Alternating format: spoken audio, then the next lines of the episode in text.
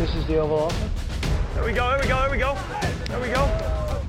Somebody said, you know, this is uh, the greatest home court advantage that, that you could have, uh, have in this office. There we go. Everybody touch somebody. So that's the Oval Office.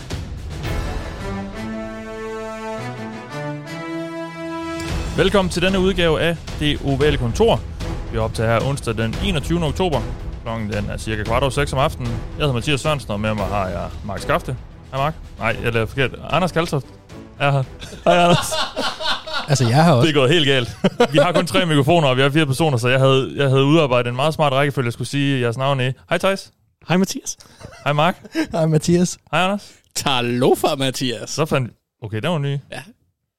Mm, er vi... Øh, Vi er ude i noget, Thijs han er god til. Er det Hawaii? Ja, jeg skulle lige til at sige, er vi på nogle stillehavsøer? Det er vi så. Samora? Ja. Ja? Jamen altså...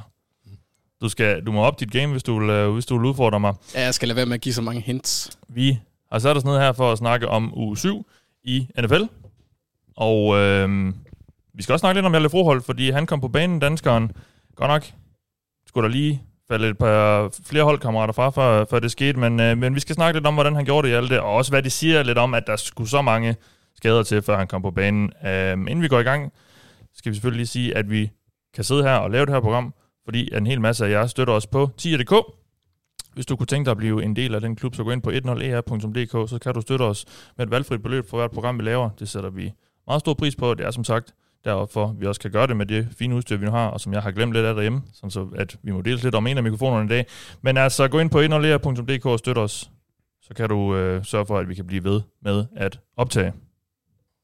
Vi starter lige med at tage en lille nyhedsrunde. Som sagt, Jalle Froholt øh, kom på banen, danskeren, i starten af, af søndagens kamp mod Broncos, og øh, vi kan starte lidt om, vi kan snakke lidt om, om lidt, om hvordan han klarede det. Det har I måske også læst ind på gulklud.dk, fordi vores o nørd, og det siger med, med, øh, med, med stor øh, hvad hedder sådan noget, øh, kærlighed til Dennis, fordi han er rigtig skarp, Dennis Kortsen, vores, øh, vores O-line-skribent, kan vi nærmest kalde ham. Han har, han har, han har analyseret og, og gennemgået Hjaltes præstation, så gå ind og læs, hvis du vil have den helt detaljerede gennemgang. Vi kommer lige til at vende det her, men først og fremmest, Thijs, Hjalte kommer på banen.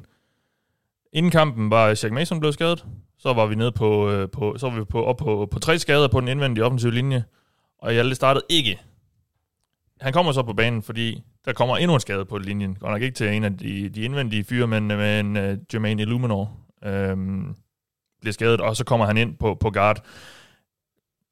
Vi var, vi var inden kampen, fordi da det så ud til, da det stod klart, at han ikke kom til at starte, var vi, var, var vi nogen her blandt også dig, der, der begyndte at blive lidt øh, skeptisk over for det her øh, Hjalte og, og hvordan Patriots ser på ham. Det, det er vel ikke mega godt, at der skal så mange skader til, før han blev valgt. Vi, vi troede jo lidt inden sæsonen, han var første reserve. Ja, men øh, det, det var indikationerne jo efter sine fra, fra Patriots skribenter og deres eget depth chart.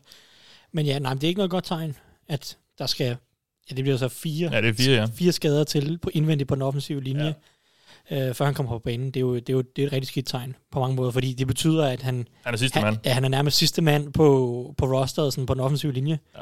Så altså i den her sæson, tror jeg ikke, han er i- fare for at blive cuttet i, i, i den forstand. Men hvis han går ind til offseason, og situationen stadig er den samme, så vil, jeg, så, så vil mit gæt være, at han får meget svært ved også at være på Patriots roster, øh, når vi går ind i 2021-sæsonen. Så det er selvfølgelig klart, at nu, nu fik han lov til at spille her. Man kan så håbe på for Hjalte Froholt, at han får lov til at spille noget mere i løbet af sæsonen, øh, så han kan få lov til at vise sig lidt frem og, og få noget tape derud, som både Patriots og potentielt andre hold kan vurdere, hvis, hvis han skulle ende med at, at, at blive fyret af Patriots på et tidspunkt. Øh, men, men det er jo ikke noget, det er ikke noget godt tegn, Mm. at, at de, også bare fordi, at, at de rykker rundt på hele deres linje for ikke at starte ham. De vælger Ja. jo, de følger at flytte deres venstre tackle, Isaiah Wynn, ind som guard. Tooney ind som center. ja, ja, og, og så sætter de endnu en rookie. De har allerede, øh, Michael Onwenu har jo allerede overhalet ham i køen. Øh, Det er en Mm. rookie fra, de, de, de valgte i, ja, det valgte i 6. runde, var det vel? Jo, Øh, ja. Ja, i år. Og, og så en anden rookie, som de også har valgt i år, jeg kan ikke huske, om du har 6. eller 7. runde også, Justin Heron, som er en tackle. Han, det er jo så ham, der får starten i den her uge, øh, og så rykker de øh, Isaiah Wynn ind. Så de, så de har- vil hellere stille, spille med de her to rookies. De vil hellere spille med den erfarne James Ferens, da han var skadesfri. Nu var han så en af dem, der var skadet igen. Den. Som de jo var for practice squad. Ja, præcis. Så, Ja. ja. så de har gjort de har gjort mange ting for, at Hjalte Froholt ikke skulle få lov til at spille i en eller anden forstand. Ja. Og det viser noget om, der, der har været noget manglende tillid på et eller andet niveau. Men de sender så ham alligevel ind på special teams. Ja, Jeg ved godt, det, og jeg ved godt, den opgave er heller ikke lige så omfangsrig, og, og, og det er et spil ad gangen, han har sagt. Øh, men det, det- altså, jeg synes jo, det er mærkeligt, at man beholder en mand på rosteret, som man virkelig helst ikke vil spille, men bare for at sende ham ind på, på special team. Så et eller andet må de jo se i ham. Altså, Ja, Man kan sige, jeg jeg synes ikke, det er mærkeligt, at han nødvendigvis er på rosteret, fordi der er mange hold, der kører med ni øh, Ja. øh, offensive linjefolk i år i den aktive trup, eller mærke, altså i 53-mandstruppen, fordi der er hele den her covid-situation, og det, der kan ofte komme skader på den offensive linje osv. Men det er jo selvfølgelig mærkeligt, at han øh, starter sæsonen i U1 som active, da de har færrest skader, og så bliver overhældet, som du siger, en, på, en fra practice squad, og Justin Heron mener jeg ikke var aktiv i U1. Mm. Men han, han får så også lov til at spille før. Så det er mærkeligt, at han har været aktiv hele sæsonen i alle forhold. Og så alligevel at blive overhældet gang på gang af, af forskellige Patriots, an, af, af, forskellige af, af Patriots andre reserver. Så Ja. det er det underlige. Øh, men altså, men han gjorde det så faktisk ganske fint, da han kom ind, eller hvad? jamen, det gjorde han. Men jeg må sige, at jeg, jeg sad og kiggede kampen igennem i går på All 22. Og det er nok noget af det mest ubrugelige, jeg har set længe. I, i den forstand... For ham eller for Patriots angreb generelt? Og øh, Patriots angreb var heller ikke ret godt. Men, Nej. men, men det bare, det, han, han viste ikke ret meget, fordi han blev ikke testet ret meget. Nej. Det er sådan, det var... Men han blamerede sig så heller ikke. Nej, nej, det gjorde han ikke. Og, og, jeg vil også sige, at der, der var flere positive ting, men, men i, sådan, i det overordnede sådan, billede, så er jeg ikke sikker på, at du nogensinde kan få en lettere kamp, end den Hjalte Brohold havde øh, mod Broncos altså, i NFL overhovedet. Fordi han blev bare ikke testet ret meget. Øh, det virkede til, at øh, ja, Broncos, de havde virket til, at de har lagt en anden gameplan med, at de skulle angribe venstre siden af den offensive linje for, for Patriots. De har jo selvfølgelig, jeg ved ikke, om det var planen, fordi det, de kunne se, at Isaiah Wynn, og der var rokeret rundt på venstre siden inden kampen, og så valgte de bare at holde fast i den. Det virkede selvfølgelig også, fordi venstre siden sejlede vel at mærke rigtig meget for Patriots på den offensive linje i den her kamp. Og så kan man sige, at, at deres farligste indvendige defensive linjemand, Shelby Harris, han spiller næsten alle sine snaps på højre side af den defensive linje, det vil sige over for venstre guard, eller venstre tackle potentielt, så han stod ikke over for Hjalte Froholt på noget, noget som helst tidspunkt. Så han, han har måske fem snaps i kampen ud af de her 50, hvor han bliver rigtig set testet. Der er nogle, der, og der er nogle løbespil, hvor han også øh, hvor han viser lidt, men, men igen, det, han var heller ikke øh, hverken god eller dårlig på de Mm. løbespil. Så det var sådan meget en, en, en nulkamp, skulle jeg til at sige. Det var, det var hverken godt, det var, det var hverken skidt. Altså, ja. der var sådan, jeg kan godt lide hans opmærksomhed. Han virkede helt klar øh, i hovedet over hans opgaver. Rigtig god opmærksomhed, rigtig fin sådan awareness på, hvad, hvad er det, der foregår, hvad er det for nogle øh, hvad er det Broncos prøver at lave, når de øh, kører twist og, og sådan og holde sin position. Så han lignede en, der var forberedt. Han lignede en, der mentalt i hvert fald var klar til at spille. Ja. Så var der så også nogle andre Han har sådan måske også fået at vide, du er først, nu er du, i dag er du første reserve. Ja, ja. Øh, fordi vi er, vi er så langt nede, øh, eller vi, er, vi mangler så mange. Ja. Øh, men, men det der jo tit er, nu siger du også, at, at, at der, var, der var ikke noget godt, men der var heller ikke noget dårligt. Men, men det er jo tit det, der er for offensiv linjemænd, at de ikke, altså jo mindre man lægger mærke til dem på en eller anden måde, øh, jo, jo, bedre, eller jo bedre kan det også være, fordi at man, man, vi opdager dem jo tit, når de laver et eller andet helt skidt. Jamen, jamen, det er helt Eller så men når, øh, hvad hedder han, Quinton Nelson, han øh, pancaker øh, 700 spillere i træk. Eller Ja. eller andet. Ja, det er rigtigt, men, men når vi nu har vi siddet nærstuderet lige præcis i Ja. ja. og, og han, han laver bare ikke ret mange afgørende blokeringer, fordi han, han blev bare ikke bedt om at... Altså, Nej. de spilkald, de, den måde Broncos spillede forsvar på, han endte bare ikke i ret mange situationer, hvor han var afgørende, eller hvor han Mm. var vigtig, eller hvor han skulle udføre noget, der bare var tilnærmelsesvis svært. Altså han har, Ja. en, han har selvfølgelig en håndfuld fine blokeringer i løbespillet, og hans forståelse for vinkler kan man se, den, den havde han også i college, den har han stadigvæk. Men man kan også se på nogle spil, at, at han er ikke den stærkeste guard i ligaen, men, men det blev bare ikke rigtig afgørende, det blev sådan ikke rigtig udfordret. Det er nok det, altså, det er jo det største punkt for Hjalte sådan, på frem, altså fremadrettet. Er han stærk nok i NFL? Er han stærk nok til at overleve inde på garden? Fordi han er en lidt, lidt lettere guard, en lidt mere mobil guard, og, og han skal vise, at han med sin teknik og med sit tyngdepunkt kan kompensere for den lidt manglende styrke, han har, og så dermed overleve. Og det, og det der var nogle snaps, hvor man siger, okay, hmm, kan vide, hvis spillet var lidt længere, om han kunne holde stand. Noget af den stil. Ja. Men det fik vi bare ikke rigtig at se mod Broncos, så man kan jo håbe, at, at, at det får vi at se næste gang, øh, hvis han får lov til at spille igen på et tidspunkt. Ja, de møder Fort Niners på søndag, og, og som vi sidder her, er det jo meget uvist om, hvem der lige bliver klar for, for Patriots, og dermed også, om Hjalte kommer i spil. Så øh, lad os gå til det næste punkt, øh, som vi tager nu, fordi vi kommer ikke rigtig til at snakke om Dolphins i dag, fordi de skal ikke spille i den her uge. Men øh, de er relevante at bringe frem alligevel, fordi de har udnævnt en ny startende quarterback. Det er selvfølgelig Tua Tagovailoa. Tagovailoa. Jeg tror, du Øh, ja. Uh, som er kommet ind, rookien, som jo lige fik en forsmag på uh, livet som NFL-quarterback sidste søndag mod Jets. Han kom ind, da de var stort foran Dolphins. Um, men nu skal han altså ind fra start. Uh, Anders, Mm. det er jo en, en lidt sjov uh, beslutning, det her, fordi ja, der er op- og nedtur med Fitzpatrick, men det har jo, det har jo egentlig været mest opad i år. Det har og, og de er rimelig godt kørende, uh, bedre end, end man måske lige kunne have troet. Um, hvad synes vi om, om timing og, og den her beslutning? Altså, det vidner om, om, om to ting. Det er, at deres offensive linje ser ud til at have klaret det noget, noget bedre, end jeg havde forventet. Øh, det var en af de ting, jeg gerne ville have svar på inden sæsonen. Og de unge spillere, som har været inde, de har gjort det fint.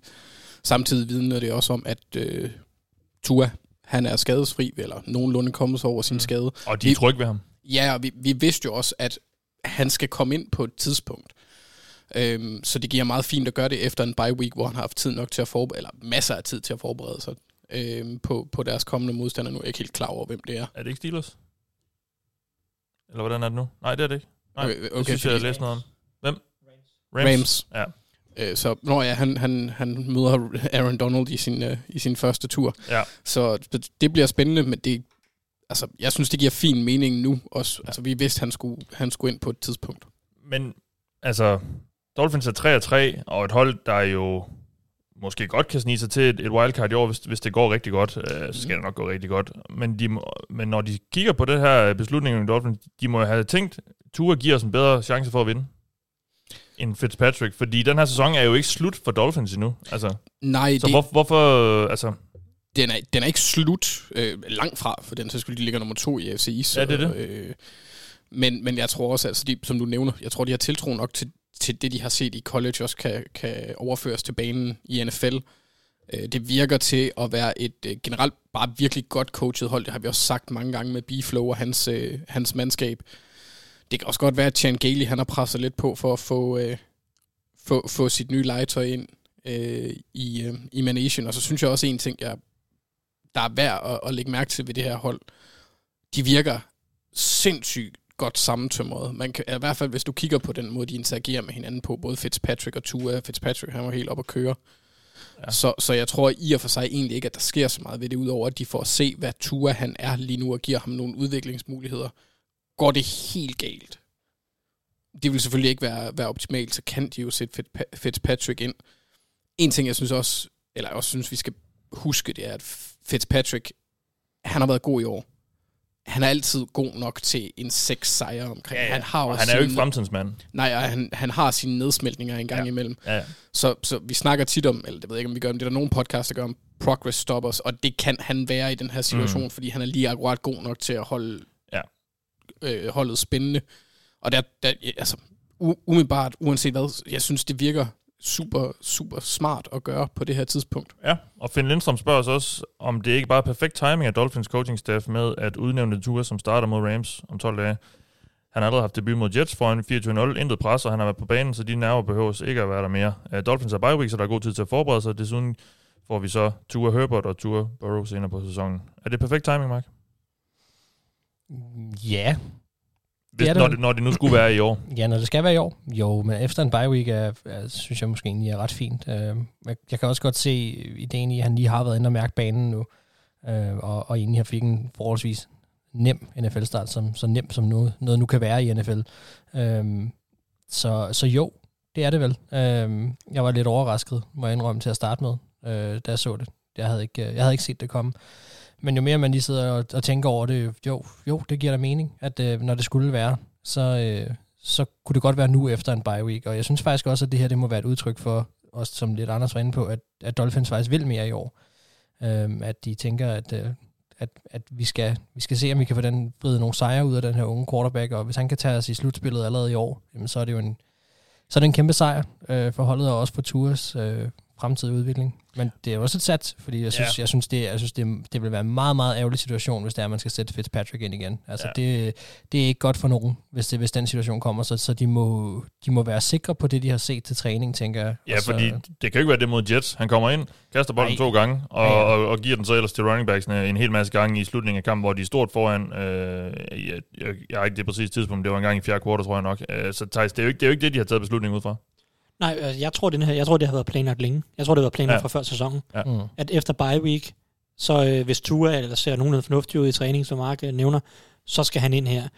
Øh, fordi du skal spille ham på et eller andet tidspunkt i år. Altså Dolphins har jo hele tiden, Brian Flores har hele tiden virket som en mand, der har været meget klar på processen, at vi skal bygge et hold op, og det gør vi på den her måde, og vi arbejder med den her trænerstab, og så drafter vi den her type spillere, øh, fokuserer på de her type spillere i free agency, altså henter secondary, øh, drafter nogle O-lines og så videre, og så drafter vi en quarterback, og så skal vi gøre ham klar, og så passer det fint med, at, at seks uger inden. Mm. Altså, fordi problemet er jo, hvis de nu spiller Fitzpatrick videre, og de vinder de to næste kampe, så, så kan du aldrig sætte to, altså jo, så kan du godt, men så skal du vente på, de taber. Ja. Men hvis de første er 6 og 2, så, du, så kan du ikke skifte quarterback. Du kan lige, når de 4 2, du kan lige acceptere at skifte quarterback nu. 3-3.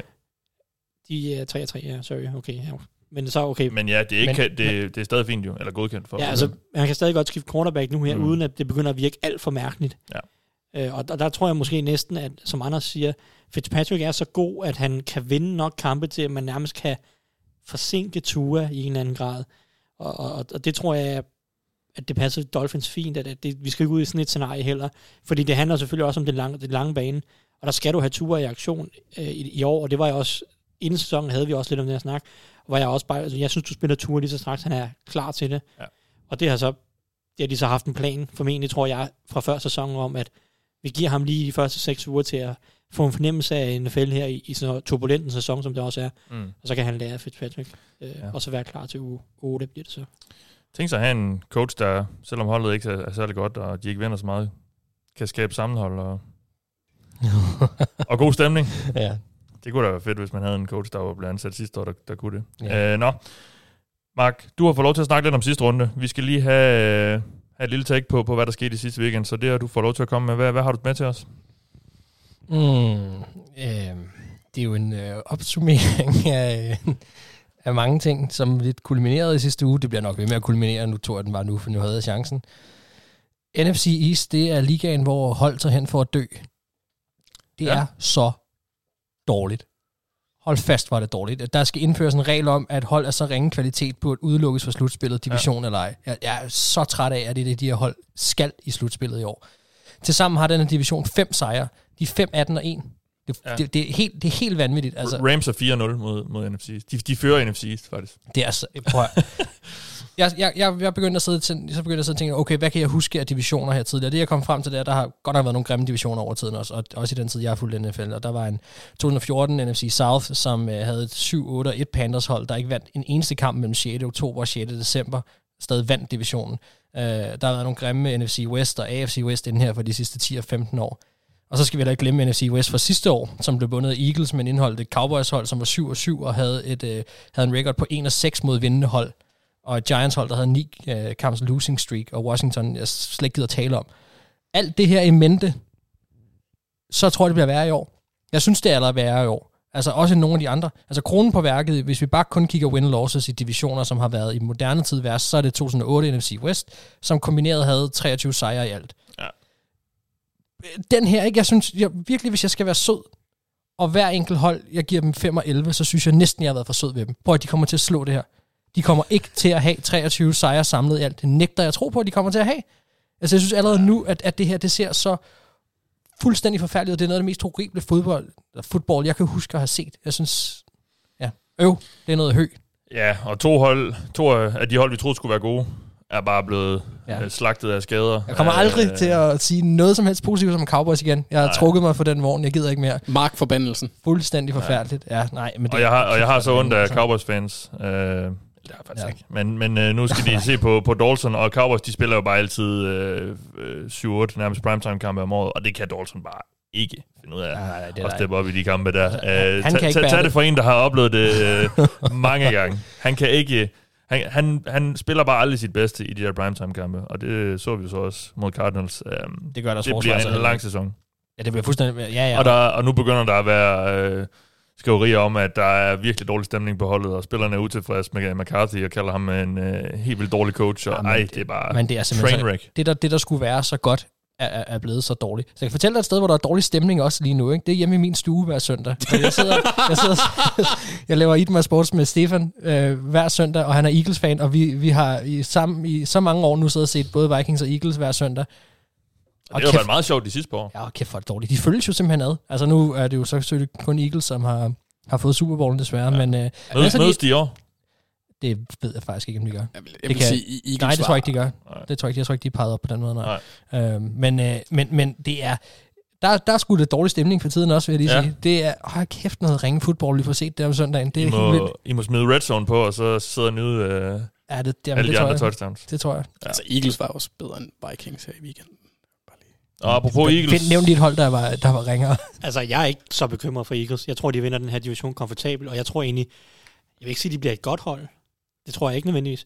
Jeg tror, det bliver et okay kompetent hold øh, i løbet af sæsonen. Så jeg er faktisk ikke så... Jeg, jeg har lidt mere men positivt. det er også fordi, der er nogle, det er nogle skader og på ja, nogle... altså, lige, nu er, lige nu er der Carson Wentz og Ja, Jason ja. Kelsey tilbage. Men det kan næsten kun blive bedre øh, med, Altså, med, med de hold, der, der, og jeg, der, jeg, de jeg synes også der kommer bare, at tilbage. udviklingen er positiv for Ja, Eagles, trods ja. alt.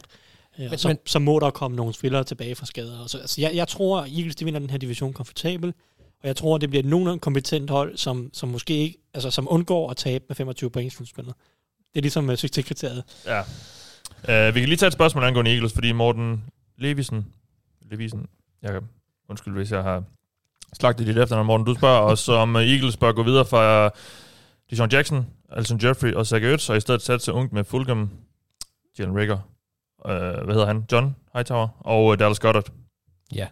Altså det sjove er jo... Det har de jo nærmest allerede Ja, gjort, lige fordi de, præcis. de har, altså, øh, Jackson og Jeffrey, de har jo nærmest ikke spillet de sidste to år, og Ertz er en skygge af sig selv, Ja, i hvert fald ja. lige det i år. Han er skadet. Ja, men jeg vil så sige, skulle han, holde... er, han Skulle er du holde? Han er ude i fire uger. ja, det er præcis. Men har han ikke spillet i år? Jo. Jo, jo, men han blev skadet her i weekenden. Ja, men han, der så han, han er ikke set god ud, jo. Nej, men han, han er også blevet sat ind i en rolle... Godt er nu. også skadet, ja.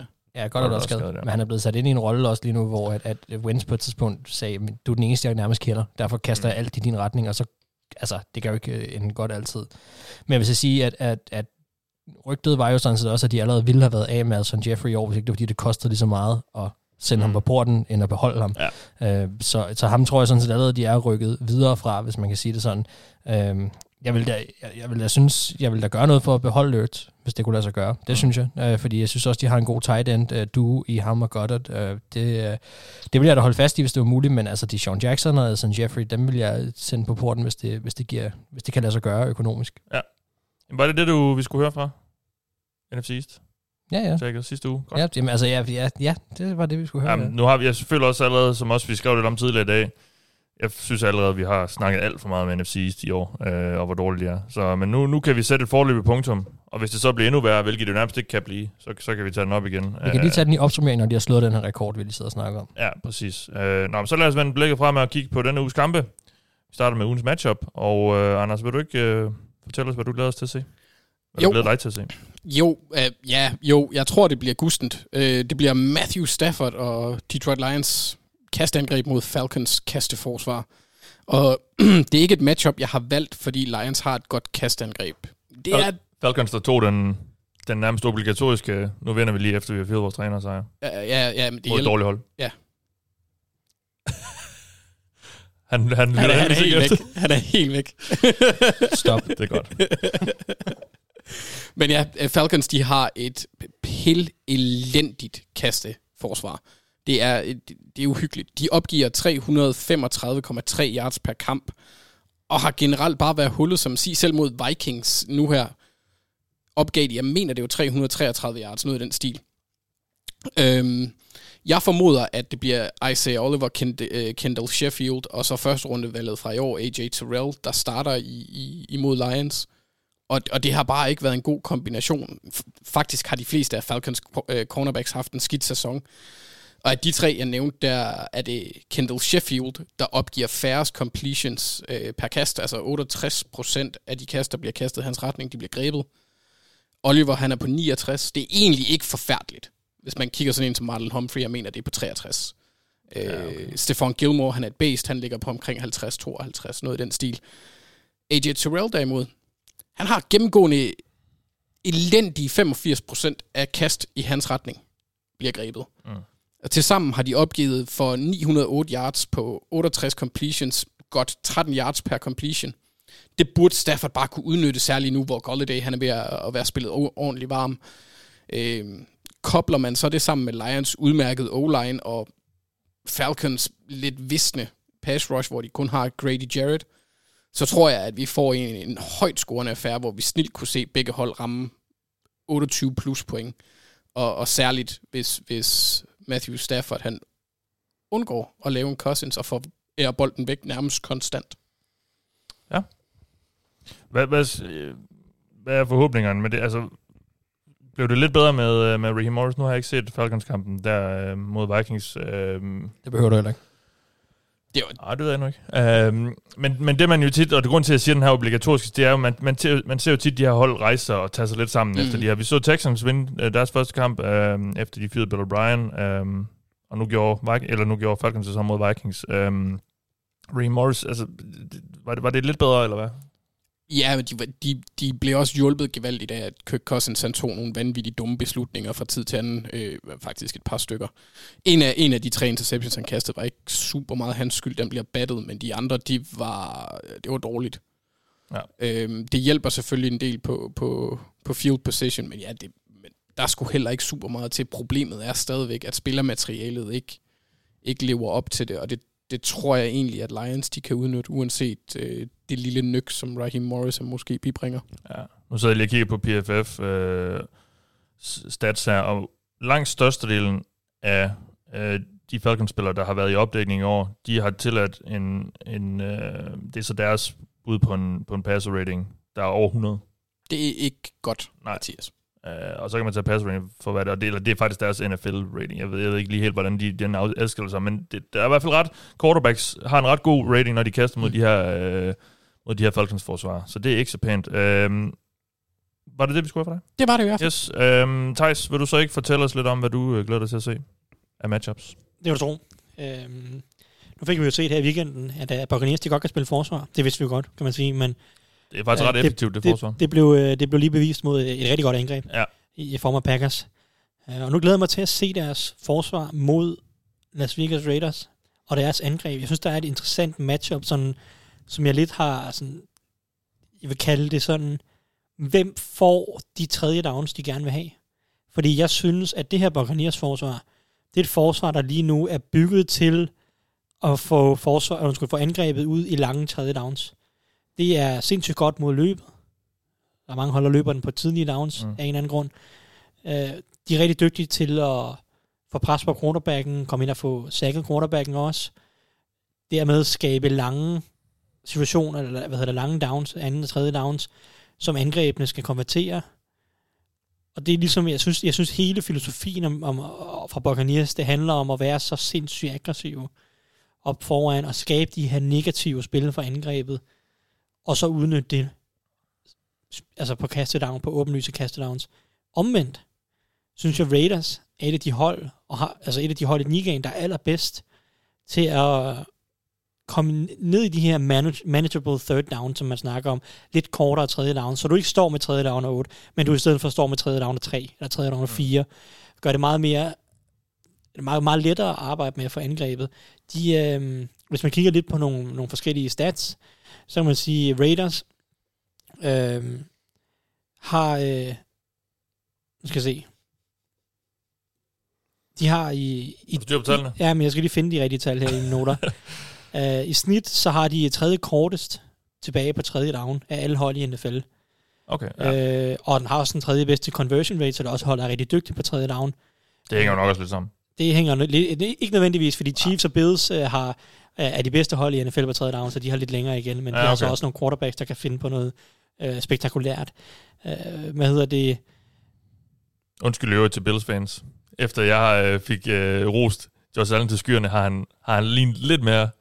Ja, han var lidt mindre, Sig selv. lidt mindre god, men de skal også lære at spille forsvar på et eller andet Ja, tidspunkt ja. deroppe igen. Det er lidt mærkeligt, at de Ja, så nå, dårlige. undskyld. Uh, nej, det er helt fint. Uh, så må jeg sige, jeg så også kigger på, det er, at, at hvis man kigger på tredje down og lang situationer, hvis de så ender i dem, Raiders, der er de kun gennemsnitlige. De er ikke noget særligt godt hold på tredje down og lang. Det er ikke der, de er gode på tredje downs. Det er de her tredje down og kort, som gør, at, at de netop er det tredje bedste hold i forhold til at konvertere på tredje down.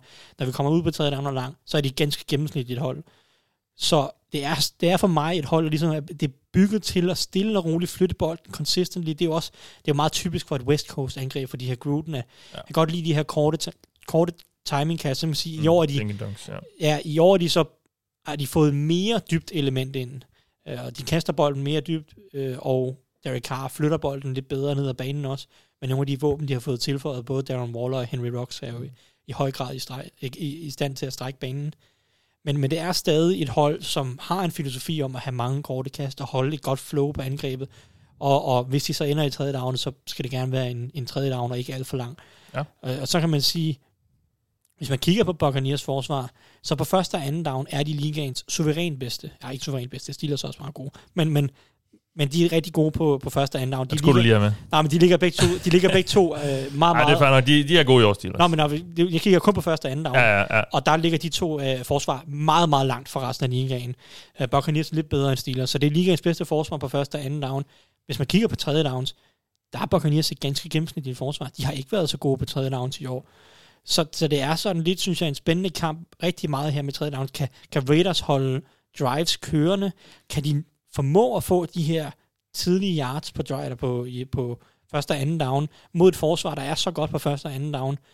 Øh, der, er en, der er en interessant dynamik her med, der, der, der er lidt styrke mod styrke, og, og, og somebody's gotta give Ja. ja. på en eller anden måde. Så, så jeg synes, øh, det er et rigtig interessant match at se, om Raiders kan... Fordi jeg synes måske også faktisk, at hvis man kigger på Buccaneers forsvar gennem ugerne, så et af de angreb, de ikke synes, det var så sjovt at spille mod, det var egentlig Chicago Bears. Fordi Chicago Bears er også et angreb, der er utrolig konservativt og forsigtigt på en eller anden måde. Også meget dink and dunk West Coast angreb, øh, hvor de også bare de vil også bare helst flytte bolden en lille smule, men ikke Foles. Han skal jo ikke stå nede i lommen i lang tid og fyre bolden dybt. Øh, det, det er han jo slet ikke øh, en- en dygtig nok quarterback til. Mm.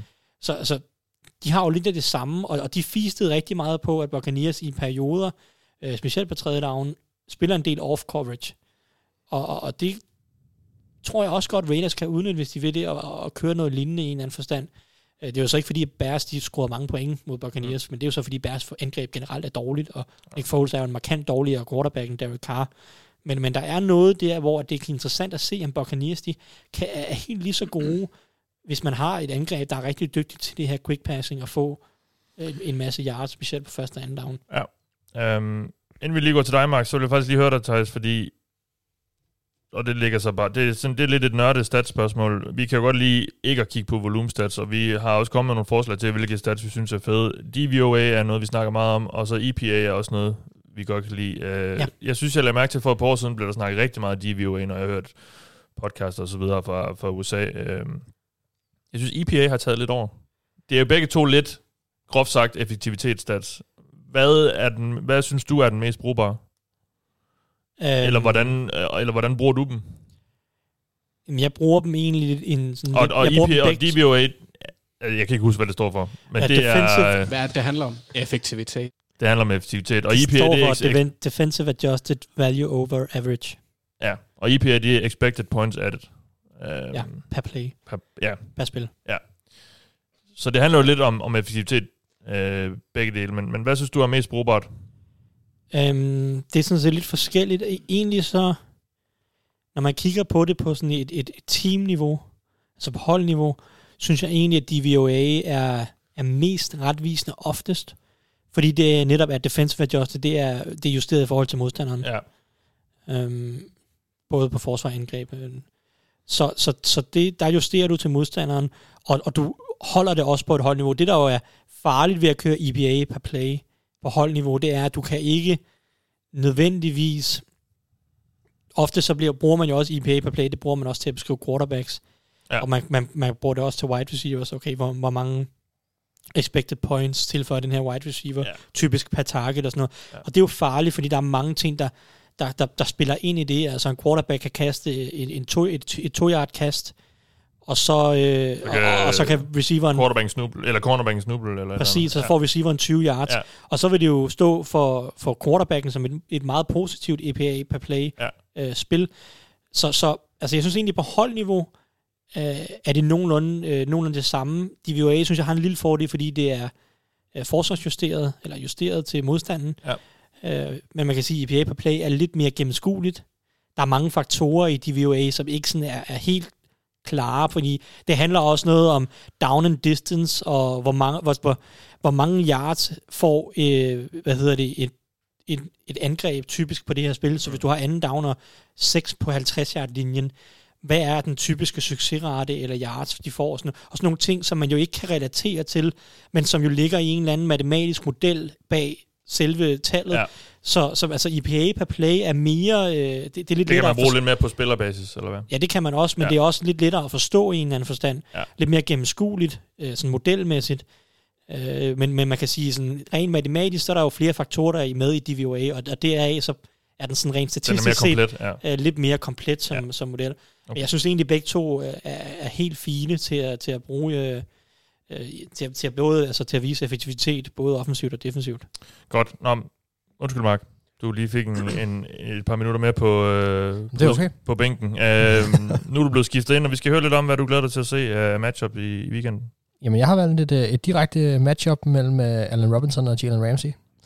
Ja. Jeg har valgt den, fordi jeg synes, det er lidt sjovt at snakke om det her Bears-hold. Øhm, og øh, fordi at Robinson lige nu er en, er en virkelig god receiver. Ja, og Øh, Bears er 5 og 1. Altså, det, ja, det, det er jo helt vildt jo. det, Jeg tager, jeg tager imod al kritik, det er okay. har vi ikke valgt mod dem hver uge? Jeg har i hvert fald. Jeg har Ja, ja, ja. også sagt sidste uge, at de ville tabe de næste seks kampe. Jamen, det er jo helt vildt. Altså, jeg, valgte, jeg valgte for dem i sidste uge, men vi har jo nok samlet set valgt Ja. øh, imod. Ja, det tror jeg. altså, Du må gerne, du må gerne claime sig at være den eneste Bears-believer her, Mark. Det må du gerne. Det ved jeg fandme ikke, om jeg har lyst til, men det er okay. Nej, men, det, men jeg synes, det er sjovt at tale om det her Bears-hold. Altså, når det er sådan, og jeg synes også, det er sjovt at tale om Robinson, fordi han, han, er, han er virkelig en god receiver lige nu, som ikke rigtig har nogen hjælp. Øh, og lige nu så kommer han til at stå over for en af de bedste cornerbacks i NFL. Øh, Robinson fører ligaen i targets. Han har 56 targets, øh, og 17 øh, flere contested catches end andre receivers i år. Øh, altså næsten en tredjedel af de catch, han har fået sin vej, har været contested, men han har stadig grebet omkring 90% af dem, øh, af dem som PFF grader som catchable, altså bold, Ja. som, bold, som man kan gribe. Ikke? Og han har kun haft drop på cirka 2%. Altså det er virkelig, virkelig godt. Øh, han har virkelig, virkelig været god. Øh, og hvis man så giver Jalen Ramsey, altså siden kampen mod Cowboys i U1, hvor han blev brændt, og ikke så særlig godt ud, øh, der har han sådan set selv brændt banen af. Altså han har været inde i hovedet på, på modstanderen, øh, både fysisk, men også øh, mentalt. Og, og han har siden øh, U2 kun tilladt lige over 2 yards per target, og efterladt receiveren med en catch rate på 37,5. Jeg synes, det bliver en super fed matcher, fordi en af de her to spillere må give sig på en eller anden måde. Altså, der, der, der må være nogle ting her, som, der, der er to ting her, som spiller op mod hinanden, som er, at Allen Robinson, jamen, han, han vinder de her contested catches, og, og og hvad hedder han, uh, Jalen Ramsey, hvis han kommer til at være over ham hele kampen, uh, giver ikke noget op lige nu. Mm. Altså, så, så en af dem vil jo, øh, vil jo vinde det her matchup, øh, og, og det kommer jo selvfølgelig også til at have betydning for kampen, fordi hvis, hvis Jalen Ramsey lukker Allen Robinson ned, så jeg, jeg skal ikke kunne sige, at Bears ikke kan vinde, men altså det, det bliver godt nok svært så i hvert fald. Øhm, Nej, i forvejen ikke ret meget øh, spark, i, spark i det angreb. er der ikke meget rut med, det er der ikke. Nej. Øhm, Udover et par Titans. Men øh, hvad sker der? Nå, jamen, det, er fordi, det er fordi, vi ikke nævner Darnell Mooney. Yes, Ja, ja, okay, ja, ja. ja. Det skal det nok komme. Det skal nok komme. Jamen, den, den fanklub sidder til højre for mig i dag. Han skal nok få lov lige om lidt at tale. Men jeg, jeg synes, det her matchup er fedt, fordi at, at, øh, at Allen Robinson, han, skulle, han skal have lidt shine. Så det får han i vores podcast nu. Jeg synes, det, jeg synes, det er fedt, det han laver lige nu. Og, og det er både med Mitch Trubisky, og det er med Nick Foles, og det er med Raul og Kratjo, altså, der kaster bolde Ja. ja. til ham, og han, han hiver dem ind. Øhm, og jeg vil godt se, om han gør det mod Jalen Ramsey også. Ja. Ja. Og hvis han kan det, så synes jeg, det er fedt. Altså, det er, det er ret cool. Ej, Vi kan vel godt blive enige om, at der ikke er ret meget gang i det angreb. Nej, det, det er pure ingen. Ja. Jeg tror, det hvis vi snakker DVOA, så ud sådan et skud fra hoften. Jeg mener, de ligger 26. Ja, Ja, de det, kan, er- det de- kan tjekkes. Ja, det mener de er under 25 i hvert fald. Ja. Ja. Jeg kiggede på det tidligere. Så, så det, er jo, det er jo skandaløst ringe for et 5 1 hold. Men det siger selvfølgelig også lidt om deres forsvar. Men det er, det er et dårligt angreb. Der er ikke noget at sige. Det, Seks- 26. øhm, Det er meget... Ikke særlig effektivt. Det, det er det ikke, og det er hele vejen rundt. Den offensive linje er dårlig, og der er ikke super mange receiver. og Hvis vi nu skal tage Darnell Mooney-hatten af, så er der Mm. ikke meget at komme efter, udover Robinson. Og Nick Foles, han er også dårlig. Mm. Mm. Han er mindre risikabel end Mitch Trubisky, og det er derfor, jeg tror, han spiller. Ja. Men uh, han er også dårlig. Sådan er det bare. Men, Men det- men det der, ja. men det vil jeg så bare sige, i forhold til det der, og, og jeg er jo helt enig med Thijs, men det synes jeg jo bare gør Robinsons præstation endnu bedre, fordi modstanderen må vide, der er ham. Altså hvis vi kan lukke ham ned, vi kunne sætte et dobbeltteam på ham, øh, og, og så prøve at lukke ham ned, og så må de så bare vinde uden ham. Øh, og, og de har stadig vundet, og han har vundet de der contested catches og så videre. Han har, han har faktisk gået ind og, og, og hvad kan man sige, overmandet sin, sin cornerbacks, og det, det skal han, det hatten af for det. Jamen, han er jo i Helt- mange år han er en øh, ekstremt under, undervurderet, ja. Øh, men det er så, fordi han har spillet på nogle hold, hvor der ikke har været nogen ret fede quarterbacks, og så... Ja, det er ærgerligt for ham, at han ja. går fra Jacks til, til Bears på den måde der. Ja. Øhm. Nå, jamen... Øh, så lad os gå videre. Why? Why? Why? Why? Why? Why?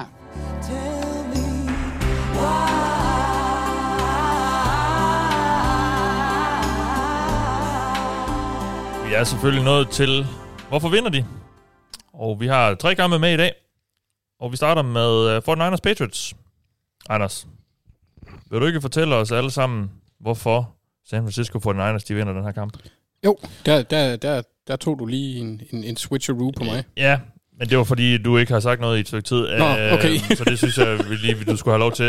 og Tak, så vil jeg jo lige sige, altså vi havde jo lidt i sidste uge, det kan vi også snakke lidt om lidt senere med Pix, men det var lidt i sidste uge sådan en, den første uge i år, hvor vi sådan blev taget lidt på numsen af, af NFL. Fordi jeg synes, der, der plejer at være flere af de her uger, hvor vi t- går ind i ugen og tror noget, Mm-hmm. og så får vi en lærestreg. Altså, for Niners var ekstremt dårlige mod Dolphins. Ja. Og så går de ind og vinder. Øh, ja, hvad fanden var de mødt? Rams. Øh, det er jo Rams, ja. Øh, og, og vinder øh, ret solidt der jo. Altså, det var en af de her uger, hvor vi sådan... Det, det, ja, det vi, det vi troede, vi vidste, det vidste vi så ikke helt alligevel. Men, øh, men hvorfor vinder I den her kamp? Jamen, altså, jeg går lidt væk fra min typiske tilgang i Patriots matchups, så jeg har ikke fundet på en alternativ måde at kalde Belichick en skide i den her omgang. Øhm, jeg siger det bare direkte. Nej, øh, 49ers, de vinder, fordi de har Fred Warner på den defensive side. Han bliver, ja, I mine øjne bliver han den afgørende defensive brik, da han Linebacker. Ja, linebacker Fred Warner. Han har, han har været virkelig god i år. Øh, det har han sådan set været, siden han kom ind i ligaen. Øh, han kan afgøre kampen i både løbespillet, og øh, hvilket det er jo Patriots primære våben øh, lige nu. Ja. De ligger nummer tre i DVOA.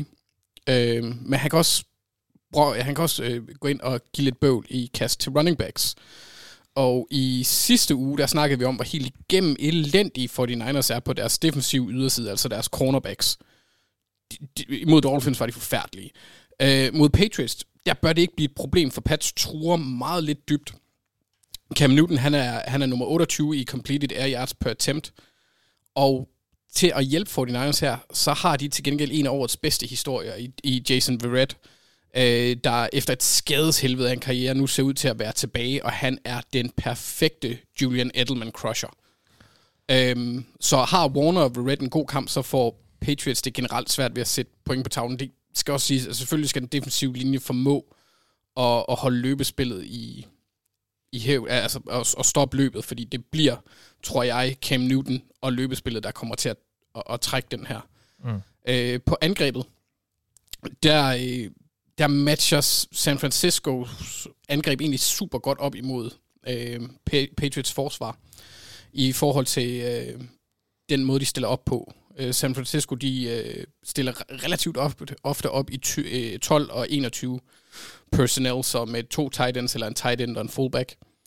Øh, hvorimod at Patriots forsvar i 70% af deres sna- snaps øh, stiller i nickel, dime forsvar. Mm. Så et let forsvar.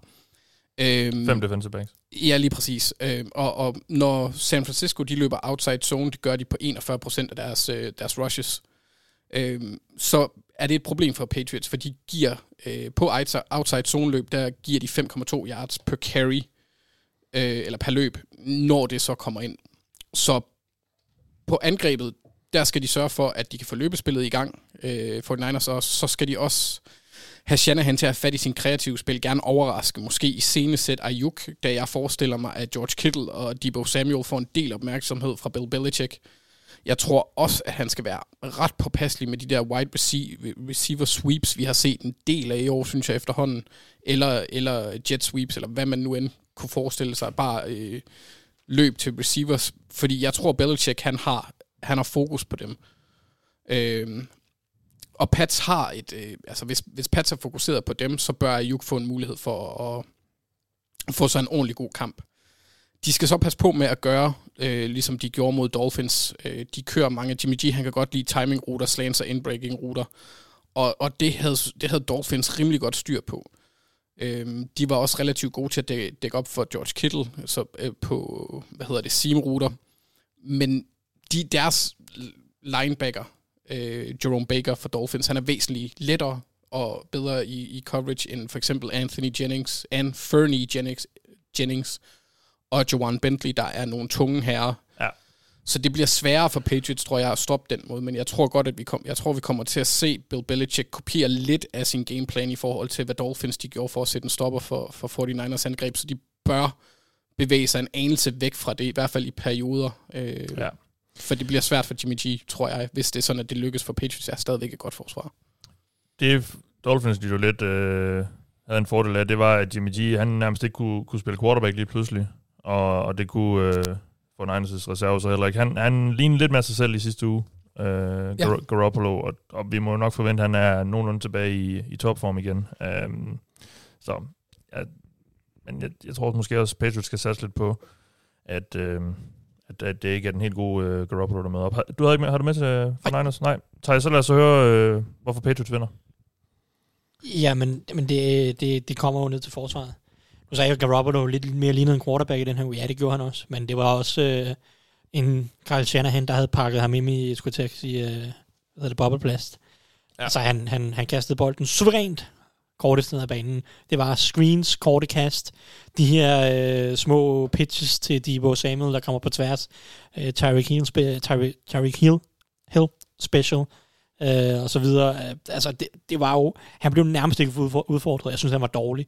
Det var en, en trist kamp for en quarterback, for et quarterback, Ja. quarterback-perspektiv. Skal jeg lige lære at tale igen her, åbenbart. Øh, fordi både Goff og Garoppolo, de kunne, øh, de kunne ikke, det var ikke funktionelt. Nå. Og det er jo, det, det synes jeg, det synes jeg taler for Patriots, fordi det her forsvar, det er godt, det er meget disciplineret. Øh, jeg synes jo, Belichick, han, han- vi har snakket om det så mange gange, han er genial til at tage modstanderens største trussel ud. Ja. A.k.a. George Det Kittle. er hans trademark. Det er George Kittle i, øh, for 49ers. Det er hans Ja. trademark, som du siger. Han gjorde det jo også tidligere på sæsonen øh, mod Raiders. Vi snakkede op til den kamp, Darren Waller. Yes. Hvordan stopper de ham? Det gjorde de på mange forskellige måder. Vi snakker om, sæ- sætter de Stefan Gilmore på ham. Det gjorde de sådan set ikke. De, de brugte mange forskellige varianter. Det var lidt Joe Joan Williams, eller Joe, ja, Joe Joan Williams. Det var lidt uh, David McCourty. Det var, det var lidt uh, Adrian Phillips. Og, altså, de har sådan set mange måder at stoppe ham på. Men det lykkedes jo. Han var en non-factor i den kamp. Ja. Kan de også tage Kittle ud af kampen her, som jeg tror, de kan, i hvert fald i en eller anden grad. Jeg ved ikke, om de kan stoppe ham fuldstændig. Men En Kittle er vel også lidt et, et andet monster, han har sagt. End, Og han er også bedre end Waller, men det er også derfor, jeg siger, at de kan ikke tage ham helt ud af kampen. Men jeg tror godt, de kan begrænse ham Ja. nok til, at der er nogle andre, der skal på banen. Og jeg sidder lidt og tænker, okay, hvem er det så? Fordi som andre siger, jeg tror ikke, Belichick kan lade sig slå af alle de her sweeps og screens og alt muligt andet eye candy, uh, Shanahan kan kaste efter dem. Uh, det tror jeg ikke, at Belichick slå, uh, lader sig slå på. Så skal Debo Samuel eller Brandon Ayuk ud og lave noget reelt receiverarbejde. Og så er det godt være, at der er fokus på Darren Waller, men Patriots har jo, undskyld ikke Darren Waller, George Kittle, så er der jo, men Patriots har jo en sindssygt dygtig secondary. Ja. Og nærmest uanset hvem de matcher op mod der, Ayuk eller Debo Samuel, så synes jeg jo, at, at det er et favorabelt matchup for Patriots. Jonathan Jones var super god i weekenden. De har Gilmore, de har Jason McCourty. Øh, altså, de har så mange gode defensive backs. Så vil jeg sige, i forhold til det her med outside zone, øh, som Anders nævner, i, i med for den er dygtige selvfølgelig på outside zone. Patriots har haft lidt problemer med det. Patriots har nogle lidt uatletiske linebacker, der, der bider dem lidt på det punkt. Lidt meget uatletiske linebacker, tror jeg, Ja. Anders han gerne vil sige. De er gode til at, at takle en, en running back, der lige kommer løbende imod dem. Ja, men uh, det der med at bevæge sig side til side, Ja. det, det er lidt, lidt tungere at se på. Ja, Men jeg vil jo sige, at, at, at jeg er ikke sikker på, at 49ers kommer til at være så succesfuld alligevel, fordi Ra- Raheem Mostert er skadet. Han er ikke med i den her kamp. Øh, alle forventer, at han ryger running backs don't matter. Ja, men, men, men for mig, for mig at sige, at jeg, Hey, jeg laver en undtagelse her. Jeg laver en undtagelse her, fordi Jimmy Garoppolo er så dårlig som rigtig quarterback, at han har brug for et løbespil. Og for den Niners lige nu som angreb har brug for et løbespil. Og jeg synes, Raheem Mostert er flere klasser bedre end alle andre for den Niners running backs, specielt på outside zone. Ja. Ja. Jeg synes ikke, at McKinnon, eller Jeffrey Wilson, eller Jermichael Hasty, eller hvem filer de ellers sætter ned bagved, ind fra gaden. ja, har noget som helst niveau, der bare matcher Raheem Mostert, som jeg synes jo har været en af de absolut bedste running backs i år. Ja. Ja. Og det er specielt på de her outside zone, hvor Raheem Mosterts fart er så giftig. Det synes jeg ikke, de andre har, er, er nær så dygtige på det, på det spil. Så jeg tror ikke, de kan nødvendigvis udnytte den svaghed, som Patriots for, forsvar lidt har. Jeg tror ikke, de kan udnytte på samme måde, som de ville have kunnet med Mostert. Så jeg, jeg, jeg synes egentlig, at, at Patriots forsvar er fint i stand til at stoppe nogle af de ting, som 49ers skal godt, og så tvinge kampen over i Garoppolo's hænder. Og lige nu, der stod jeg overhovedet på Garoppolo. Det må jeg indrømme. Jeg synes ikke, han har vist meget Øh, også mod Rams. Jeg synes ikke, at det var nogen særlig imponerende kamp. Øh, det var Shanahans, øh, det var Shanahan, der vandt kampen. Fuldstændig på scheme. Så sige offensivt for Patriots. Der er ikke meget, der, der, der og sådan hui med flaget over fra, fra Patriots. Men jeg vil også sige, for de Niners er det forsvar i ligaen, der tillader flest løbejahrs mod quarterbacks i år. Det var også det, der tillader allerflest sidste år. Og ja. de har generelt haft problemer med at holde contain på nogle af de her mobile quarterbacks. Vi har set Kyler Murray gøre det, gør det rigtig godt mod 49ers en hel del gange. Selvfølgelig lidt en anden type end Cam Newton. Mm. Men altså, vi har også haft Daniel Jones. Det kan man roligt sige. Ja, der, er, der er to Kyler Murray til Cam Newton. Ja. um, men, men der, altså Daniel Jones havde 49 løbeyards mod dem. Carson Wentz ja. havde 37 og touchdown mod dem. Der er mange running, eller quarterbacks, der har haft succes med at løbe lidt selv mod 49ers. Det er klart, at 49ers har sikkert fokus på det, men altså, Cam Newton, det er jo nærmest deres største våben lige nu, det er Cam mm. Newtons ben. Så, så det taler Og hans hænder. Og, og hans hænder, ja. Mod. Broncos. men, men, der var en periode i hvert fald i den kamp, hvor man sad og tænkte, at de bare skulle give bolden til Edelman som quarterback. Ja, ja. Øhm, men, men altså, der, der er noget at arbejde med der for Patriots angreb i en af forstand. Men Patriots vinder den her kamp på forsvaret, hvis de vinder Mm. kampen. Modtaget. Vi hopper videre til ugens vel nok fedeste matchup, øh, i hvert fald hold mod holdmæssigt. Um, Steelers Titans. To af de bedste hold i AFC, kan vi vist godt kalde dem. Uh, Mark, hvorfor vinder Titans? Det gør de ikke. Ja. Altså, jeg vil gerne give uh, Steelers uh, Browns-kampen, men ellers er det her reelt set jo to ubesejrede hold, der mangler at møde ordentlig modstand, ikke? Uh, jeg synes dog på mange måder, at det her det er et dårligt matchup for Titans, og jeg ved godt, nu starter jeg med noget som Tejrskuld. Jeg synes Du bare- sælger den ikke godt. Jamen, så skal jeg nok tage over her. fordi problemet, problemet for mig er lidt, at alle de ting, som Titans er gode til, er Steelers rigtig gode til at stoppe, og det, det, har, det har virkelig været svært, det her, synes jeg. Øhm, jeg var, altså, selv hvis man kigger på sådan noget som, øh, som Red Zone, for eksempel, Titans der kommer ind og er det mest effektive hold i Red Zone, hvad angår touchdowns, jamen Steelers er det mest effektive til at stoppe, og altså, sådan er det gang på gang. Øh, de- De matcher bare ikke voldsomt og godt op mod hinanden. Men jeg har fundet tre punkter. Og hvis Titans vinder den her kamp, så tror jeg, at de her tre punkter har spillet ind. Uh, punkt 1, det hedder Jeffrey Simmons, og parentes Clowney. Uh, jeg vil til enhver tid tage god coverage over pass rush, men lige nu er Titans kasteforsvar så dårligt, at de skal sætte lid til, at deres pass rusher kan få lagt noget pres på Big Ben. Jeg synes, Jeffrey Simmons er en force. Han er både mod løbet og kastet, og jeg kan rigtig godt se Titans edges... Defensive tackle, ja. Der ja, lige blev- præcis. Var det sidste år, han blev Ja, ja. draftet? Ja. Jeg kan se, de her uh, edges kommer ind og vinde nogle kampe mod nogle Steelers tackles, som jeg synes, det er tider til at snakke med. I hvert fald, hvad det handler om at opgive uh, pressures. Og Big Bens statistikker, jamen de, de, og passer rating, hvis vi skal tage det for gode, jamen det, det forværrer sig så kraftigt, når det er, der er pres på ham. Øhm, og, og det var jo under pres, at han har kastet den ene interception, han har kastet i år. Øh, så, så mit råd vil være, eller det som jeg tror, der kommer til at ske, hvis det er Titans vinder, så har de fået ham ud at scramble. Øh, og så har, beviser han jo bare, at så har han ikke rigtig så meget armen mere. Altså, vi har set ham levere nogle bolde, synes jeg, i mange af de her kampe, som har ligget utrolig upræcist, været underkastet, været dårligt placeret. Der har også været gode bolde, men der har bare været flere af dem, og jeg tror, vi skal, vi skal have Big Ben ud på shaky ground, øh, fordi så kan han godt lave fejl. Det er faktisk lidt under, synes jeg, at der ikke er blevet lavet flere fejl fra hans side. Så har jeg punkt nummer to, der hedder AJ Brown.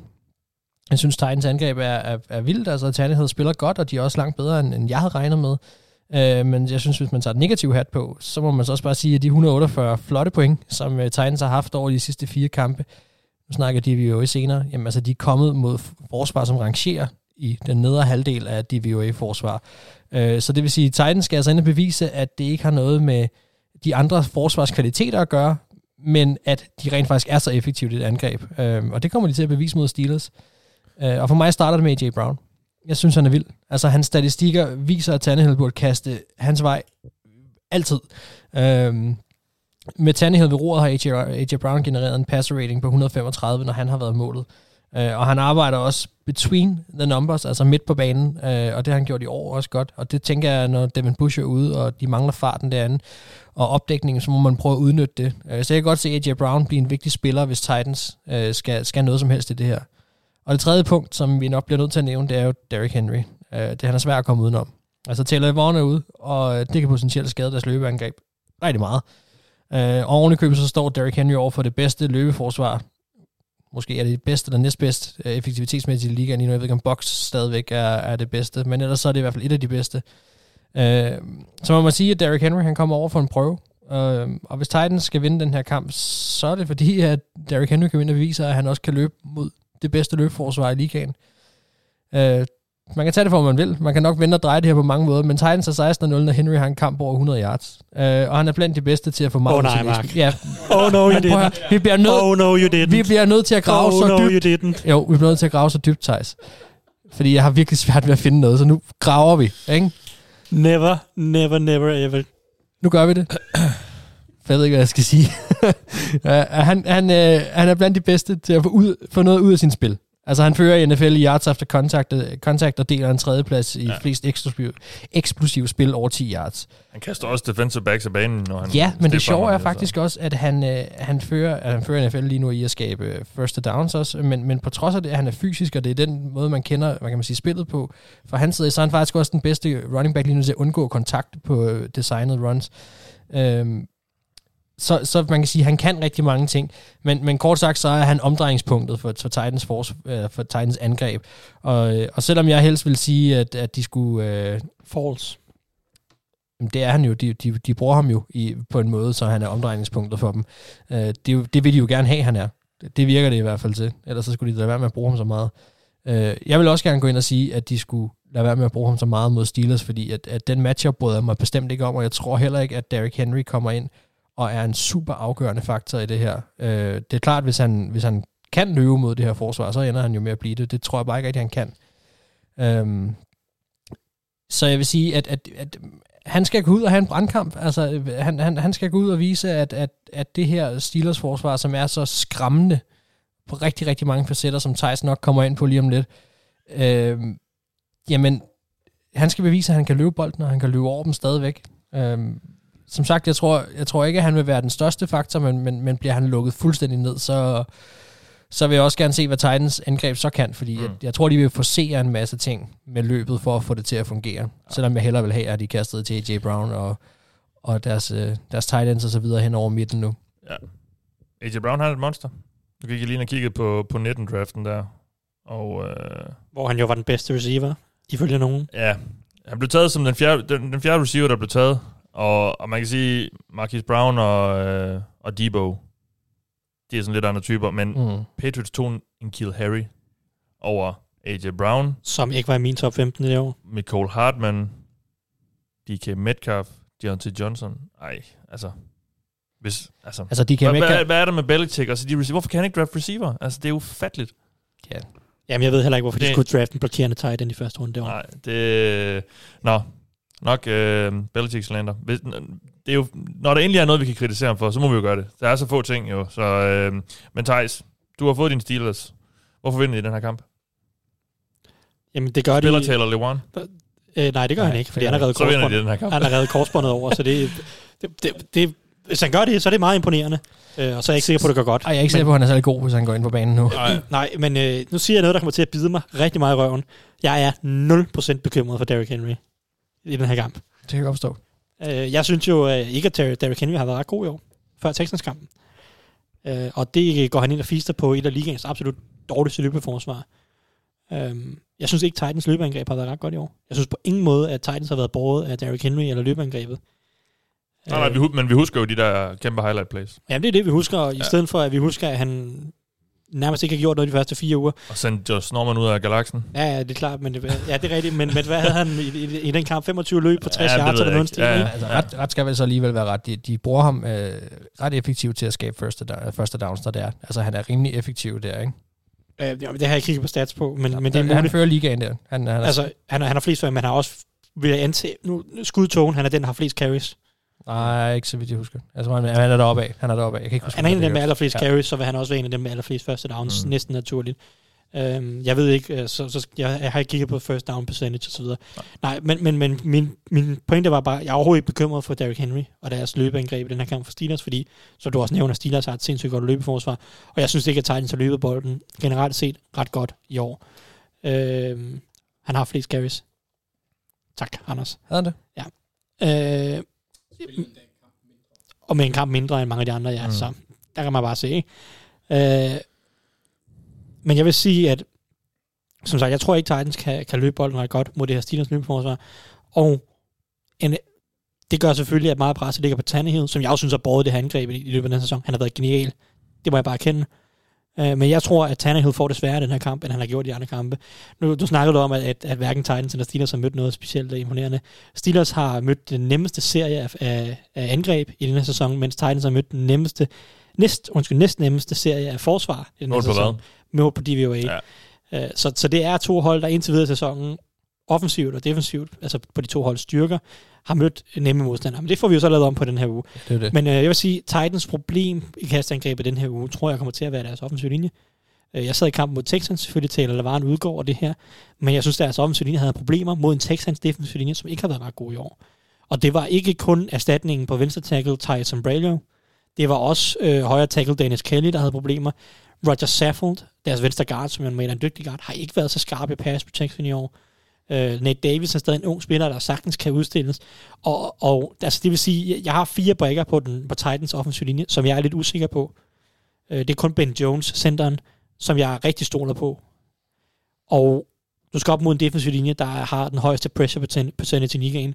At De har tre spillere i top 5 i pass rush productivity i ligaen overhovedet. Øh, uh, Stefan Tuitt, TJ Watt og, og Bud Dupree. Og så har de også lige ham der, Cameron Hayward, der er all-pro et par gange og så videre. Altså, det er en helt, fuldstændig, gusten. helt Ja. fuldstændig vanvittig defensiv linje, Ja. som en forslået Titans offensiv linje skal ud og prøve at holde stand på. Og det tror jeg kommer til at skabe problemer for det her kastangreb, som jeg tror skal bære dem, fordi de har ikke noget løbeangreb, tror jeg, i den her kamp, som, kan, som de kan støtte sig op af. Og så kan man sige, hvor mange point har de brug for at score Titans? Jeg tror, de har brug for at score en del, fordi deres forsvar ikke er godt i år. Og meget kan man sige, jeg brokker mig meget over Steelers offensiv filosofi, men de har trods alt scoret en del point, og de har været ret dygtige til at udnytte deres wide receiver, og jeg synes, de har nogle favorable matchups igen den her uge. Jeg synes ikke, Titans cornerbacks har været ret gode i år, og jeg tror måske, Deontay Johnson er tilbage, så ham, Chase Claypool, uh, Juju Smith-Schuster, James Washington, jeg synes, der er nok våben der til, at, at Steelers kan flytte bolden offensivt, fordi du, du snakker om, at Titans har et par dygtige spillere på den defensive linje. Det er stadig et hold, der... Øh, hvad hedder, det, nu skal jeg se, hvad de ligger i pressure percentage, men jeg tror, har noteret mig, de ligger på en 10, det er 10. værst i, i pressure percentage, mm. så det er ikke et hold, der har været ret gode til at skabe pres på quarterbacken. Nej. Big Ben er den quarterback, der slipper bolden hurtigst af alle quarterbacks i ligaen. Det betyder også, at han er den quarterback i ligaen, der har været under mindst pres, øh, altså på den mind, laveste procentdel af hans kast, mm. øh, fordi han bare fordeler bolden til de her wide receiver, som så laver spillene, og det har fungeret indtil videre, og jeg er ikke sikker på, at Titans har det forsvar, der skal stoppe den approach. Så jeg tror, Steelers kommer til at score point i en pæn portion, og jeg tror, Titans får svært ved at følge med, fordi de har ikke en offensiv linje til at give Tannehill mulighed for at øh, lade AJ Brown overtage kampen, skulle jeg sige. Ja. Så det, det er mine pointer. Modtaget. Vi går videre til den sidste kamp, Panthers Saints. Og Anders, øh, hvorfor vinder Saints? Jeg tror egentlig, at, at begge hold her har den samme offensiv gameplan. Korte kast. Saints kan ikke rigtig så meget andet. Øh, Saints gyldne våben i den her situation, det bliver Alvin Kamara, der udgør kampens måske største mismatch. Både Tahir Whitehead og Shaq Thompson kan udnyttes i kastespillet. De, linebacker. Ja, lige præcis. De tillader, øh, jeg har fundet en ny stat i dag, jeg godt kan lide, så completions allowed. Øh, de tillader øh, completions på henholdsvis 88,9 og 75,8 procent af kast i deres retning. Det er ikke super godt. Og Panthers er det hold, der har opgivet flest reception til running backs i år, so far. Så på det punkt tegner det godt for Saints, da Breezes nydelarm bedst kan fungere i det korte område. Samtidig er det så også en god måde at omgå Derek Brown på. Øhm, det er ikke fordi Panthers har været sådan ret gode mod løbet. De har snittet, øh, de øh, modstandere snitter 9, eller 4,9 yards, 9, et eller andet yards. Jesus Christ. Men han har, han har vist glemt af det, jeg vil kalde bear hugginess. Han, han, han er sjov at se, når han sådan lige bryder igennem. Øhm, på forsvaret, der skal Saints lidt gentage, hvad Bears gjorde i, i den her weekend. Det er at skabe pres op igennem midten. Så rotationen af Cam Jordan, David Onyamata øh, og Sheldon Rankings, de skal få Teddy til at føle det, som jeg alt for ofte har nævnt i den her podcast. Gastrisk ubehag. Øhm, og så vil jeg også gerne, og det, det, det havde jeg lidt svært ved at finde nogle stats på, øhm, jeg vil også gerne se Saints cornerbacks sætte deres hænder på DJ Moore og Robbie Anderson. For Teddy, han er en af dem, der slipper bolden hurtigst, så hvis pass rushet øh, skal have tid til at nå ind til ham, så er de nødt til at forstyrre deres wide receivers, og, og det er noget af en opgave, for det er altså to rigtig dygtige wide receiver, særligt Robbie Anderson har, har været brilliant i år. Men nu siger du, du, du siger meget skal, og det vil jeg jo egentlig helst lidt væk fra i det her segment. Altså, kan de gøre det? Det kan de godt, ja. Ja. Øh, spørgsmålet... Regner vi med, at de gør det? Øh, jeg er lidt i tvivl om, om deres cornerbacks kan. Øh, eller ja. øh, gør det. Øh, jeg vil bare gerne se det, fordi jeg, får, jeg har... Jeg har svært ved at se, hvordan de ellers... De har ikke været gode i år i forhold til, hvad man havde af forventninger. Øh, Saints forsvar generelt har ikke været godt. Deres secondary har været skuffende. Øh, kampen inden deres bye week, der viste, altså den defensive linje viste noget igen, så den kan de godt læne sig en lille bitte smule op af. Den kan vi godt mm. håbe, at de præsterer. Men det, jeg, jeg synes, det, det, det er svært at sætte sin lid til øh, en gruppe, som burde være god, men hvor at jeg egentlig tror, at der er risiko for, at de bliver totalt bøllet af de her to. De kan måske have lidt held med at, at gå, gå hårdt til DJ Moore. Han havde, han havde godt nok, jeg ved ikke, 92 yards, tror jeg, i weekenden på fire receptions, men der blev kastet mod ham 12 gange, eller 11 gange, mm. og han blev ramt af Bears forsvar.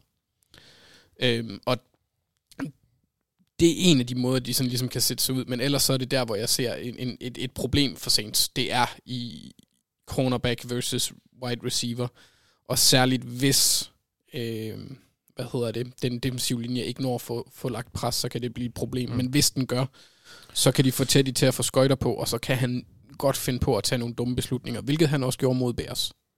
Så Saints vinder, fordi øh, de, Panthers, de, Panthers forsvar ikke kan stoppe Camara, og det er et kort kastspil, og, og fordi at øh, Saints defensive linje kan, kan hylde øh, Teddy ud af den. Ja, og så samtidig jeg også ud fra, at Drew Brees han ikke laver fejl. Hvis han ikke laver fejl, så er Panthers er ikke et dårligt hold, men de er heller ikke et godt hold.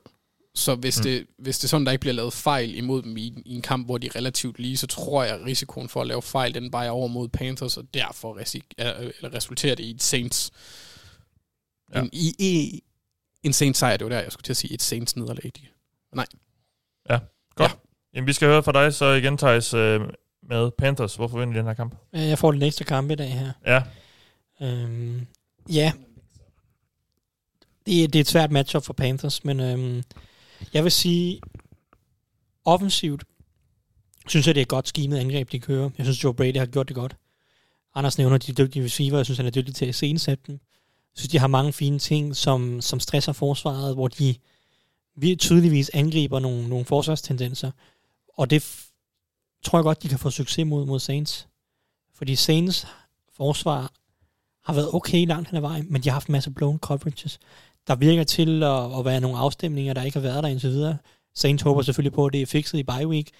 Men baseret på, hvad de har vist indtil videre i år, så tror jeg, Panthers med Joe Brady og det her godt skimet angreb, og de her dygtige wide receiver, kan, kan finde nogle åbninger ned ad banen, øh, der kan angribe det her Saints forsvar, og måske prøve at udstille nogle af de her blown coverages øh, fra Saints forsvaret.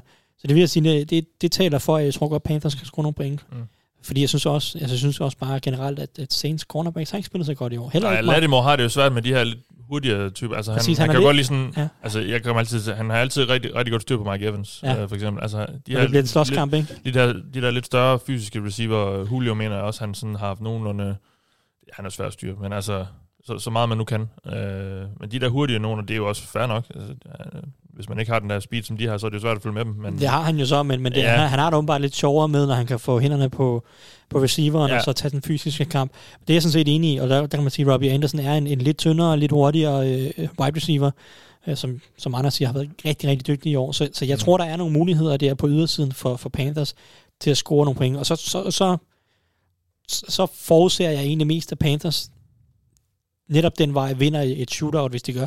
Og så kan man sige, forsvarsmæssigt, der er ikke mange ting, der peger super meget i den rigtige retning for Panthers i det her matchup, som Anders også, Anders også lidt har været inde på. Men jeg vil sige, at lidt som jeg sagde for to uger siden, i, da vi så snakkede Chargers mod Saints, at, at noget af det her zoneforsvar, som Chargers kører, og Panthers nærmest i endnu højere grad kører, Panthers kører et meget passivt zoneforsvar, kan godt tvinge Saints lidt til at være et ineffektivt angreb, og lave mange korte kast.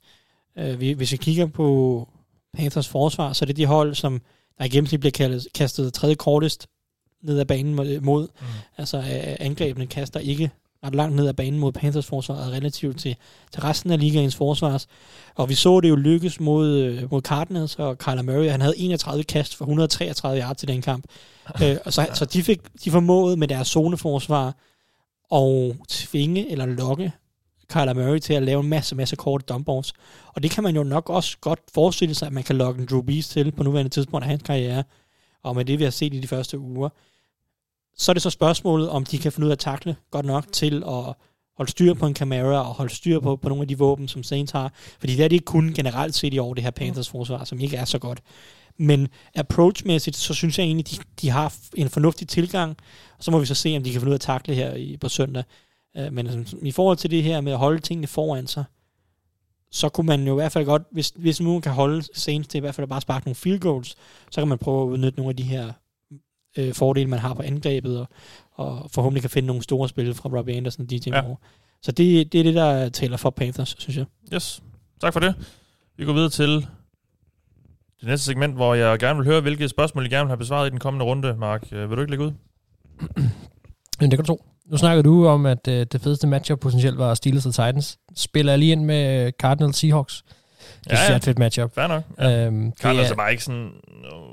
øh, Hvis, det var, hvis de var i den form, de virkede til at være i starten af sæsonen, så havde det været lidt sjovere. Jamen, det er også det, jeg synes, der er interessant, fordi at, at nu kommer de lige over, øh, de har lige vundet en, en flot sejr, man kan så diskutere om måden, de vandt den på. Flot og flot. Det var da fint. Ja, men det var mod Cowboys. Så er der stadig en flot sejr. Stor sejr.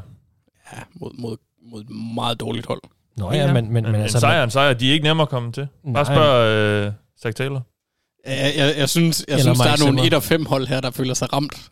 Nå, men man kan sige, at man, de, de, skal da vinde den kamp, men, men, øh, men det gjorde de også, og, de, og jeg synes, de vandt den flot, fordi de vandt den overbevisende. Og det, det, det er i min bog, vil jeg betegne det som en flot sejr i hvert fald. Okay. Yes. Øhm, men, nej, fordi som, som du også sagde, altså i, i forhold til, øh, at Cardinals var på niveau og så videre, øh, jeg synes, jeg synes, de, jeg synes, den her kamp blev mere interessant af, at de kommer af en, af en sejr, hvor de vinder komfortabelt, og det må give noget tro alligevel, tænker jeg på, at de kan noget igen. Øhm, fordi de så spændende ud i starten af året. Og jeg synes lige, hvis vi tager 49ers lidt ud af NFC West, så synes jeg sådan set at den division har levet ret godt op til at, at, at, at give os nogle underholdende kampe og nogle, nogle hold, som har lyst til at spille med om at komme i slutspillet. Øhm, jeg var personligt selv ret klar på at kåre Seahawks som, som sådan en klar divisionsvinder. Øh, og det kan også sagtens være, at de bliver det. Men, øh, men den kamp, de så havde mod Vikings, øh, som de sådan set var ved at tabe og burde have tabt, så Cardinals, der kommer af en sejr i, i den her uge, jamen, det har sgu alligevel fået mig til at slå bremsen lidt i at tænke, den her kamp, det bliver ret spændende, så jeg kunne godt tænke mig at se fuldstændig matche op, hvordan er styrkeforholdet mellem de her to hold. Så jeg forventer klart, at, at, at Seahawks er, er det stærkeste hold, men, men kan Cardinals direkte matche op øh, mod Seahawks bide fra sig på en eller anden måde? Det vil være interessant, fordi så, øh, så er den her øh, division jo stadig rigtig åben, i hvert fald hvad angår førstepladsen. Ja. Jamen, øh, det bliver da en, helt klart en prøve for, for Cardinals. Jeg, jeg tror ikke på nogen måde, de kan holde styr på... Mr. Unlimited. Nej, jeg vil også sige, at deres øh, forsvar taler jo... Øh, hvad kan man sige? Deres, den, deres forsvar kunne godt øh, brænde fuldstændig sammen. Eller Ross Wilson kunne godt pille det fuldstændig fra hinanden. Ja. Men, øh, men, men jeg må alligevel sige, at, at når Vikings skulle gøre det, som de kunne mod Seahawks, altså sådan set kontrollere kampen rigtig, rigtig fint, øh, så viste det også, at der var nogle huller på Seahawks forsvar, som var, gjorde, at de var til at tale med. Og, og det kunne også lade sig gøre langt hen ad vejen og lukke meget af angrebet ned. Øh, så, så han var ikke så unlimited i den kamp, selvom de endte med at vinde på, på aller sidste spil. Og det, det tænker jeg, det taler alligevel også lidt for, at den her kamp kan, kan måske blive lidt mere spændende, end jeg egentlig ville have troet, den ville have været. Hvor bekymret skal vi være for, at Isaiah Simmons har været på banen på forsvaret jo, ungefær 80, 80, 80 gange i år. Ja, det, jeg tænker, at det også var en, en lille smule 80 forventet. Ja, jeg tænker også, det var en lille smule forventet, at, at man, man kan sige, at, at de skulle finde ud af, hvordan de vil bruge ham jo. Altså, øh, og, øh, og, og det virker det ikke til, som om Men det de- gør man jo ty- typisk ved at bruge ham. Ja, men det virker ikke som om, de helt har fundet ud af endnu, hvordan det skal, hvordan Ja, det skal spille altså- sammen. Jeg tænker, altså ja, selvfølgelig er det ikke, øh, er det ikke godt. Ja, Øhm. øh. det, er, jamen, det er Vance Joseph. Jeg har ingen tiltro til, at han kan få det bedste ud af ham. Nej, men det er nok også rigtigt nok. At det, øh, det kunne jeg sagtens også forestille Altså- mig rigtigt. Men, øh, men lad os nu se. Men jeg synes ikke, man skal give op på ham overhovedet. De Jeg de er- har spillet ham lidt rundt omkring, kan jeg se. Øh, Jamen, det er det. corner box, i boksen, øh, defensive line, og så har han været en outside linebacker sikkert, ja. Men det er jo det, jeg mener med, Men- at, men- at de ikke rigtig har besluttet sig endnu for, ja, hvad det, de, det de er vil ikke gøre. mere end... Øh, Hvilket jo er 10-15. skidt, synes jeg, fordi Ja. når man drafter en type som ham, så skal du have en plan fra start af. ja, det er jo det. Det tror Og jeg det var ikke, det, vi de snakker om. dengang. Det, Nej, og det er jo, det er jo så er det kritisable. Men det var det, vi Mm. snakker om i, i forbindelse med draften. Det hold, der drafter ham, skal, skal kunne bruge ham, skal have en plan for, hvordan bruger vi ham her, den her svejserkniv, som kan lidt af det hele. Jeg, jeg er ikke sikker på, at de har regnet med, at han var der, da de skulle vælge, og så har de bare Ej, tænkt, det gør altså, vi. så har de haft et halvt år til at lave en plan. Altså. Ja, jeg ved, nej, du må altså, så sige, de det, var der har jo draftet ligesom nummer 8. Ja. Det, må de altså, det må lige have, de må lige have otte forskellige scenarier, tænker jeg. Det er rigtigt. Ja, men jeg er han, helt har enig. han har jo helt tydeligt været, været i toppen af deres sport på det tidspunkt. Så. Var det syv endda? Nå.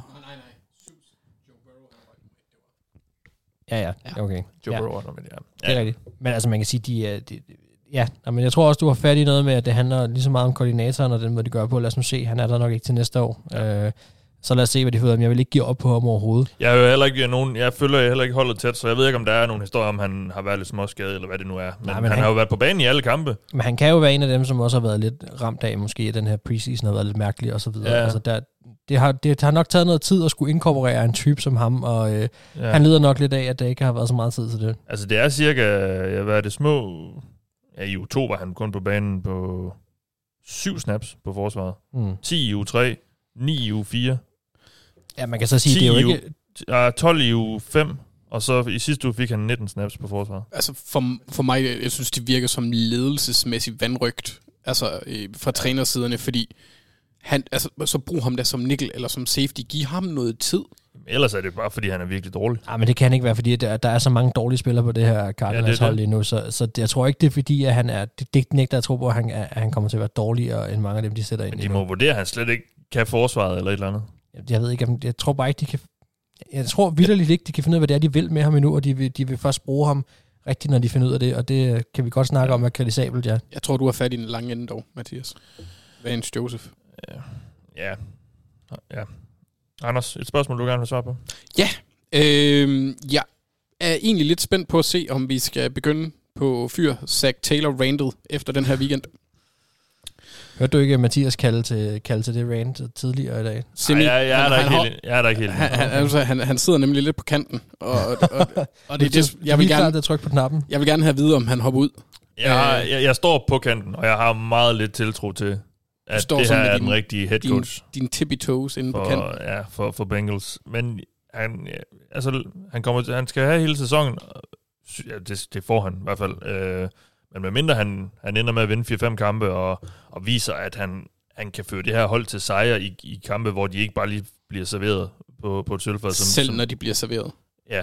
Øhm, hvis han ikke kan vise det, så skal han ud af vagten.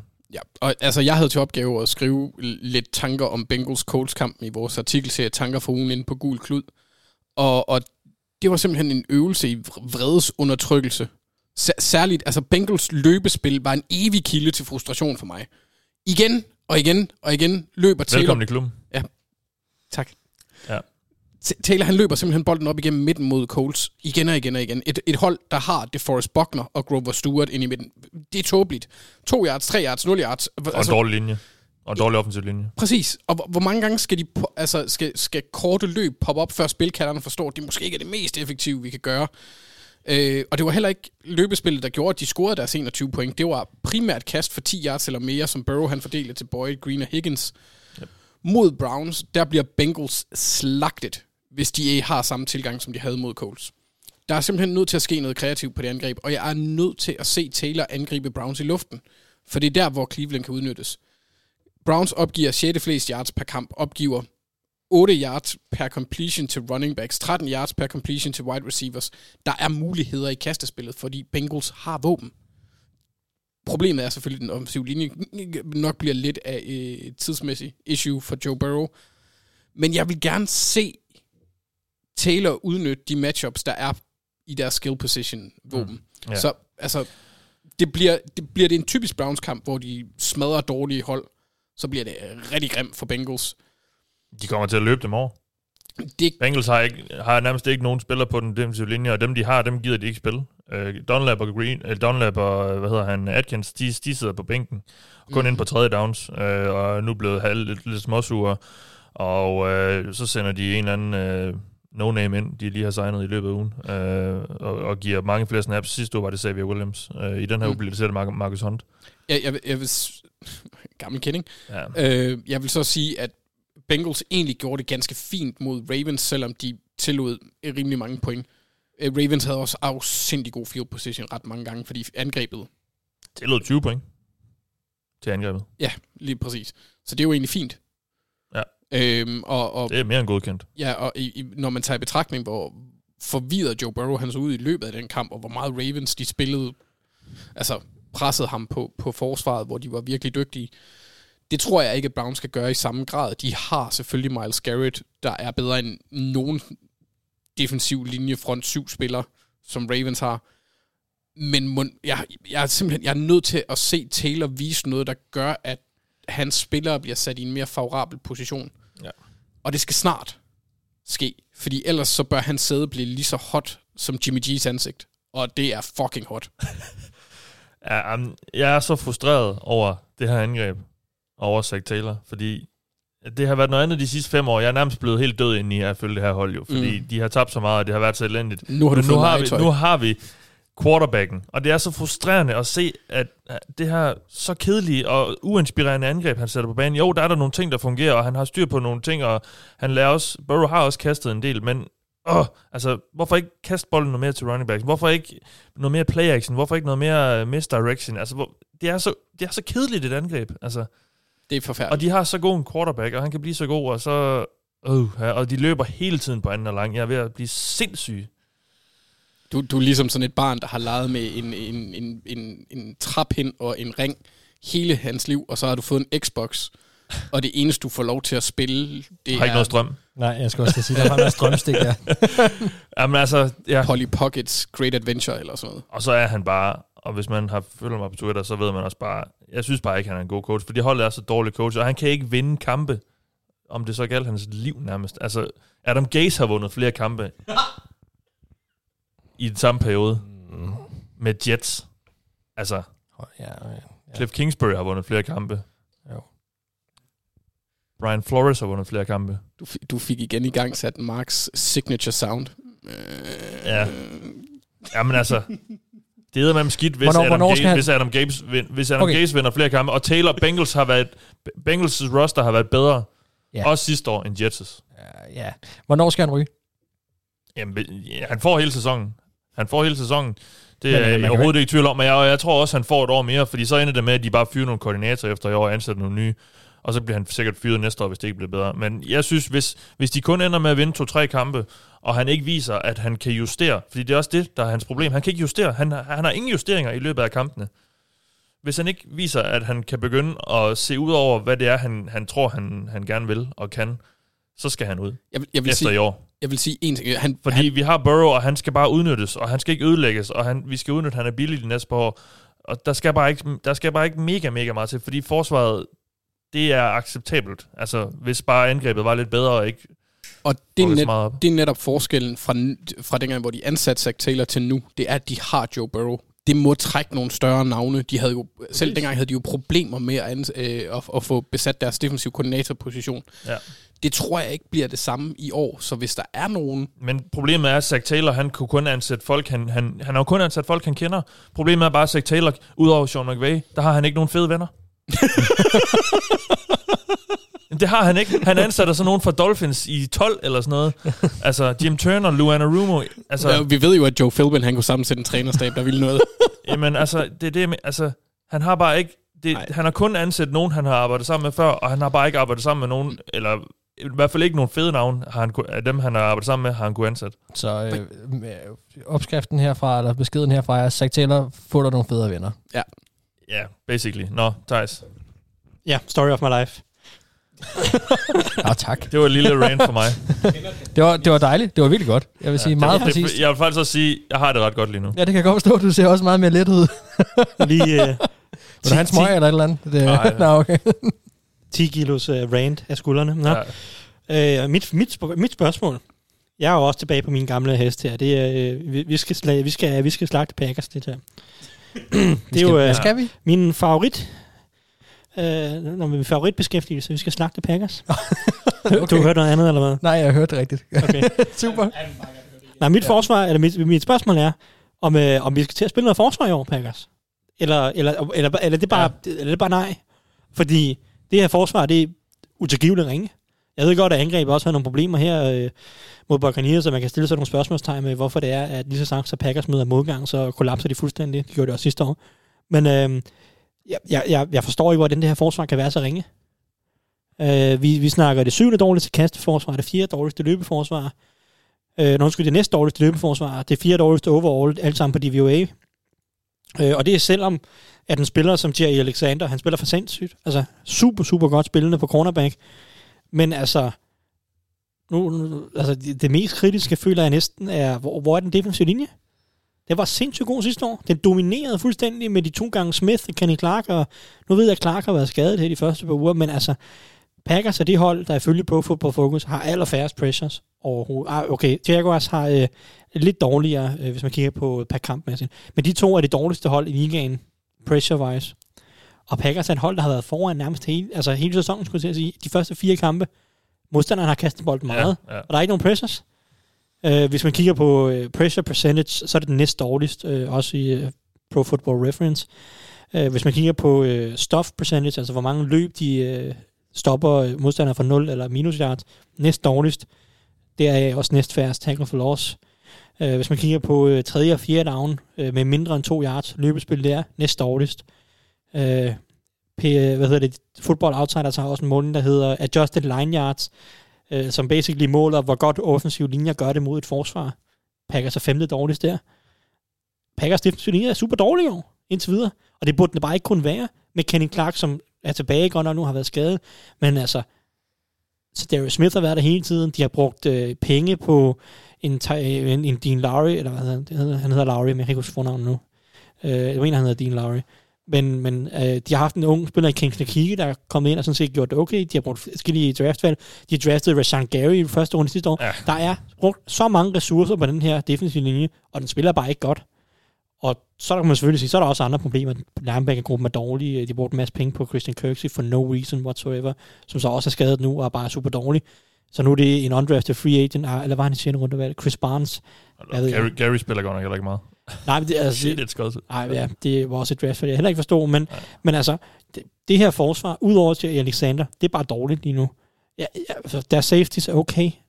Det er ikke dem, der er problemet, men det, det er meget, meget dårligt, det her forsvar, og jeg øh, bliver nødt til at se en eller anden form for fremgang, både i den her uge og i de kommende uger, ellers så er Mike Petten under øh, seriøs pres.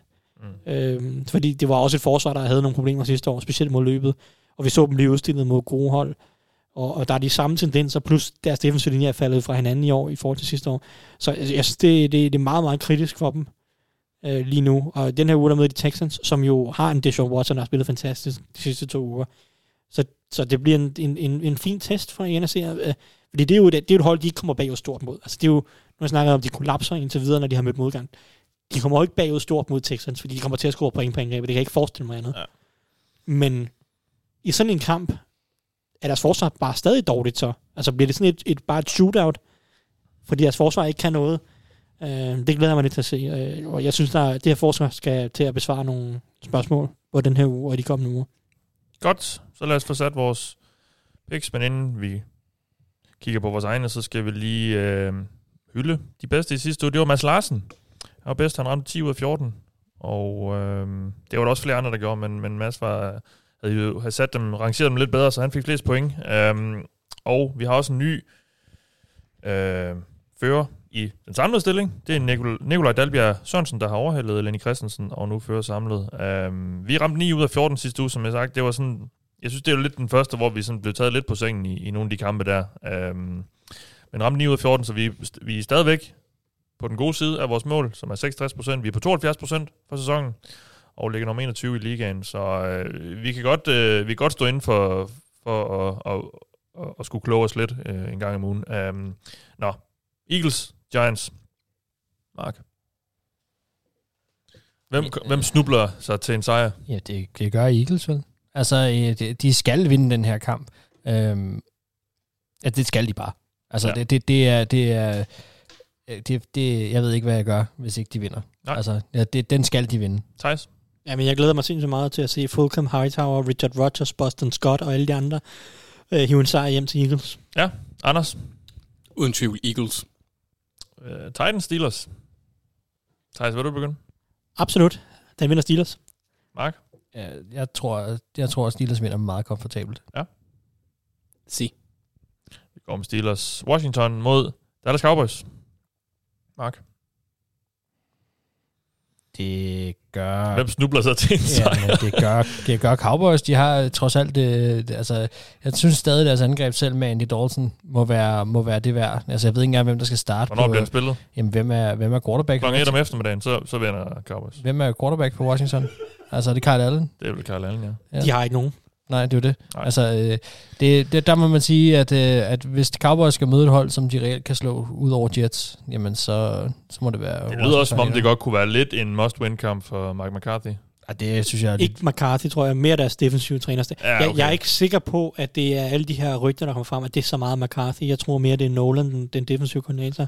Og jeg synes bare, jeg Mike hørte... Nolan. Øh, Ja, ja, men det, det ryger, i sidste ende, så falder det tilbage på McCarthy. Ja.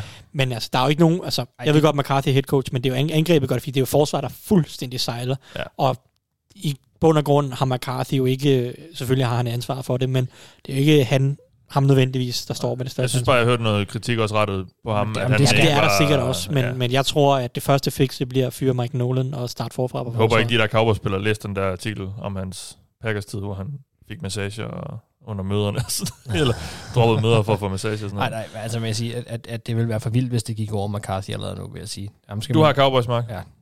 Thijs? Washington Football Team. Okay.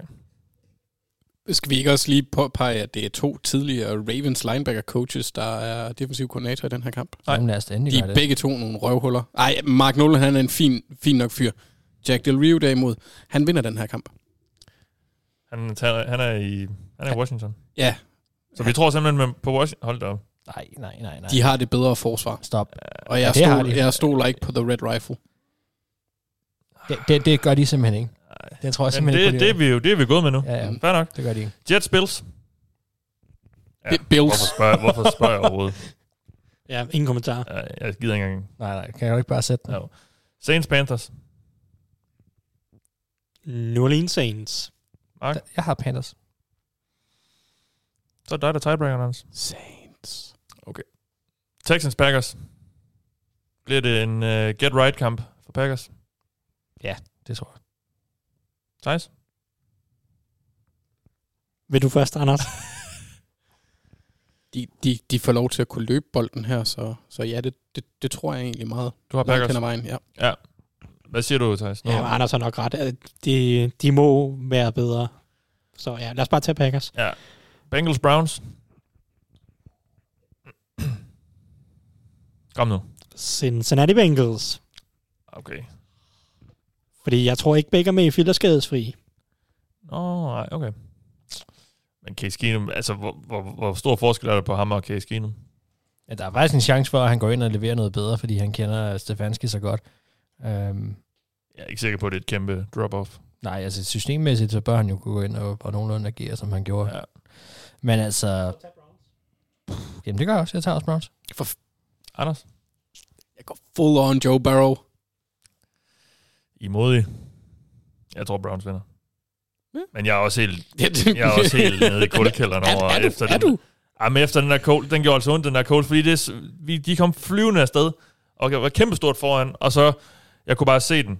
Mm. Jeg kunne se det ske. Man kunne bare, det var som at se et trafikuheld i slow motion. Jeg Yep. kunne bare se det ske, Det, det lagde jeg Og slet det ikke mærke til under det tidligere segment. og det gjorde, det gjorde ondt. Nej. Okay. Nå, men vi går med Bengals af uansagelige årsager. Uh, Falcons Lions. Li- Lions. Ja. Jamen, jeg tager Falcons, tror jeg. Ja. Ja, jeg tror også, Falcons vinder. Vi går med Falcons. Cardinals Seahawks. Og Mr. Unlimited. Ja, det, er- ja jeg tror, Seahawks tager den. så det var en gang. Mr. Unlimited. Press that button. Mr. Unlimited. Press it real good. Mr. Unlimited. Vi går med Seahawks. Chargers Jaguars. Chargers er, er mit umiddelbare bud. Jaguars har set ja. forfærdeligt ud. Agree. To på Chargers, tre på Chargers. Yes. Patriots for Niners. Det er Patriots. Patriots. Tror på 49ers. Så er du tiebreaker, Thijs. Ja. Men øhm, jeg tror, 49ers vinder, tror jeg. Jeg, jeg, ja. jeg tror, deres forsvar er tilbage på sporet nu, hvor de, har, hvor de rigtig set har cornerbacks. Ja.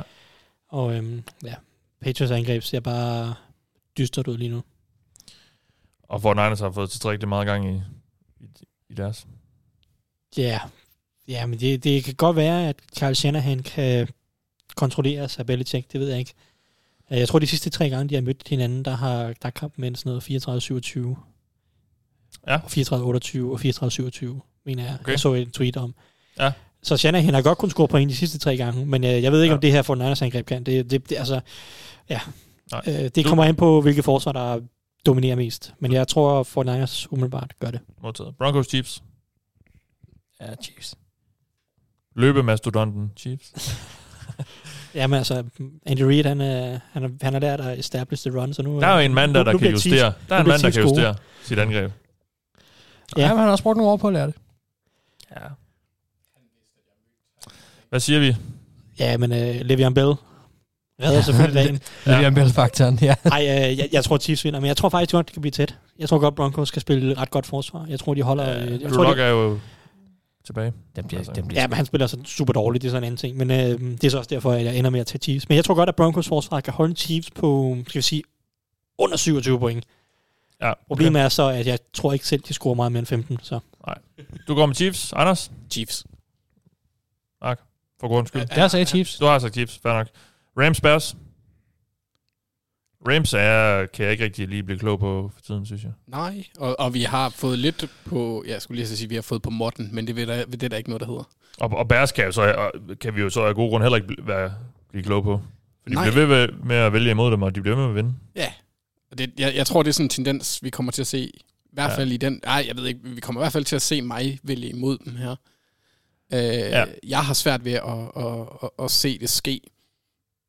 De skal, altså, jeg, har- jeg har sagt det mange gange til øh, en af vores faste lyttere, Nikolas Lisewskis store øh, irritation, at jeg synes, Bears er lidt heldige. Bears-fan. Ja, jeg er kæmpe ja. Bears-fan. Øh, går jeg ud fra. Og jeg synes, at de har været gode, givet, men de er altså også... En af de ting, der, der skræmmer mig lidt, det er, at Bears er rimelig afhængige af at skabe turnovers. Og det er bare en ustabil faktor. Øh, de har scoret rimelig mange point på at skabe turnovers. Det gjorde de også i weekenden. Øh, som jeg husker det i hvert fald. Jeg kan ikke huske, om det blev kaldt tilbage. Også. Eller, nej, så har de scoret flere. Øh, og det... Ja, og, og så, så det, det... Du tager, du tager Rams. Ja. Mark? Altså, jeg blev lidt, lidt kontrær sidst, da Thijs sidste gang sagde, at Bears ville tabe de næste seks kampe. Så sagde jeg, jeg tror, der er nogle af dem, de godt kan vinde. Øh, og det var den i sidste uge. Jeg tror ikke, de kan vinde i uge, den her uge. Okay. Jamen, jeg har valgt at... Øh, nu vandt de jo så, men jeg vil, jeg vil holde fast i, at øh, over de næste fem kampe, som jeg si- sidste uge forudset, de vil tabe, der vinder de øh, en af dem. Og det er, fordi de har Vikings i den periode. De vinder ikke den her. Godt nok. Tre gange Rams, tror jeg, vi er på. Raiders Buccaneers. Gruden Bowl. Han har sagt. Det er faktisk meget, det er også en fed kamp, faktisk. Den glæder mig faktisk rigtig meget til at se. Øh, jeg tror, at Buccaneers, de vinder den kamp. Jeg øh, går Spice Mode, og så tager jeg Raiders. Fordi øh, jeg tror, Buccaneers, de, øh, det var lidt en, øh, jeg skulle til at sige, sådan en statement-kamp i sidste uge. Det tror jeg ikke, der er i den her uge for dem. Er Godwin ikke ved at være tilbage? Jo, han, var, han er tilbage. Han var også med, var han med mod Packers? Ja. ja. Men jeg tror bare, det var en statement-kamp for dem mod Packers i sidste uge. Øh, der tror jeg, at Raiders har statement-kampen. Jeg tror, de kommer til at være fired up mod det her Buccaneers hold. Og øh, som sagt, jeg tror, de har en offensiv opskrift, der godt kunne virke. Så jeg tager Raiders og over, tager en lille overraskelse her. Så har du tiebreaker, Anders. Ja, jeg tager box. Godt. tak for det oplæg ellers, Thijs. Jeg prøvede. Det var det for denne uges program. Vi beklager de fjerne lyde en gang imellem, når en, der ikke har haft mikrofonen, har talt. I næste uge har vi fire mikrofoner, så er det ikke sådan. Vi har... Øh... Jeg ved ikke, hvad jeg skal sige nu. Jo, jeg skal sige, at vi er færdige for i dag. Og at vi ses igen næste uge, det er jo det, jeg lige skulle finde frem til. Øh, jeg kunne godt mærke, at jeg lige har haft en, en, en uge på, på sidelinjen. Jeg skal, lige, jeg skal lige i gang igen. Øh, du har lyttet til mig. Jeg er Mathias Sørensen med mig, har haft Anders Kaltoft, Thijs Joranger og Max Skaften. Vi lyttes ved.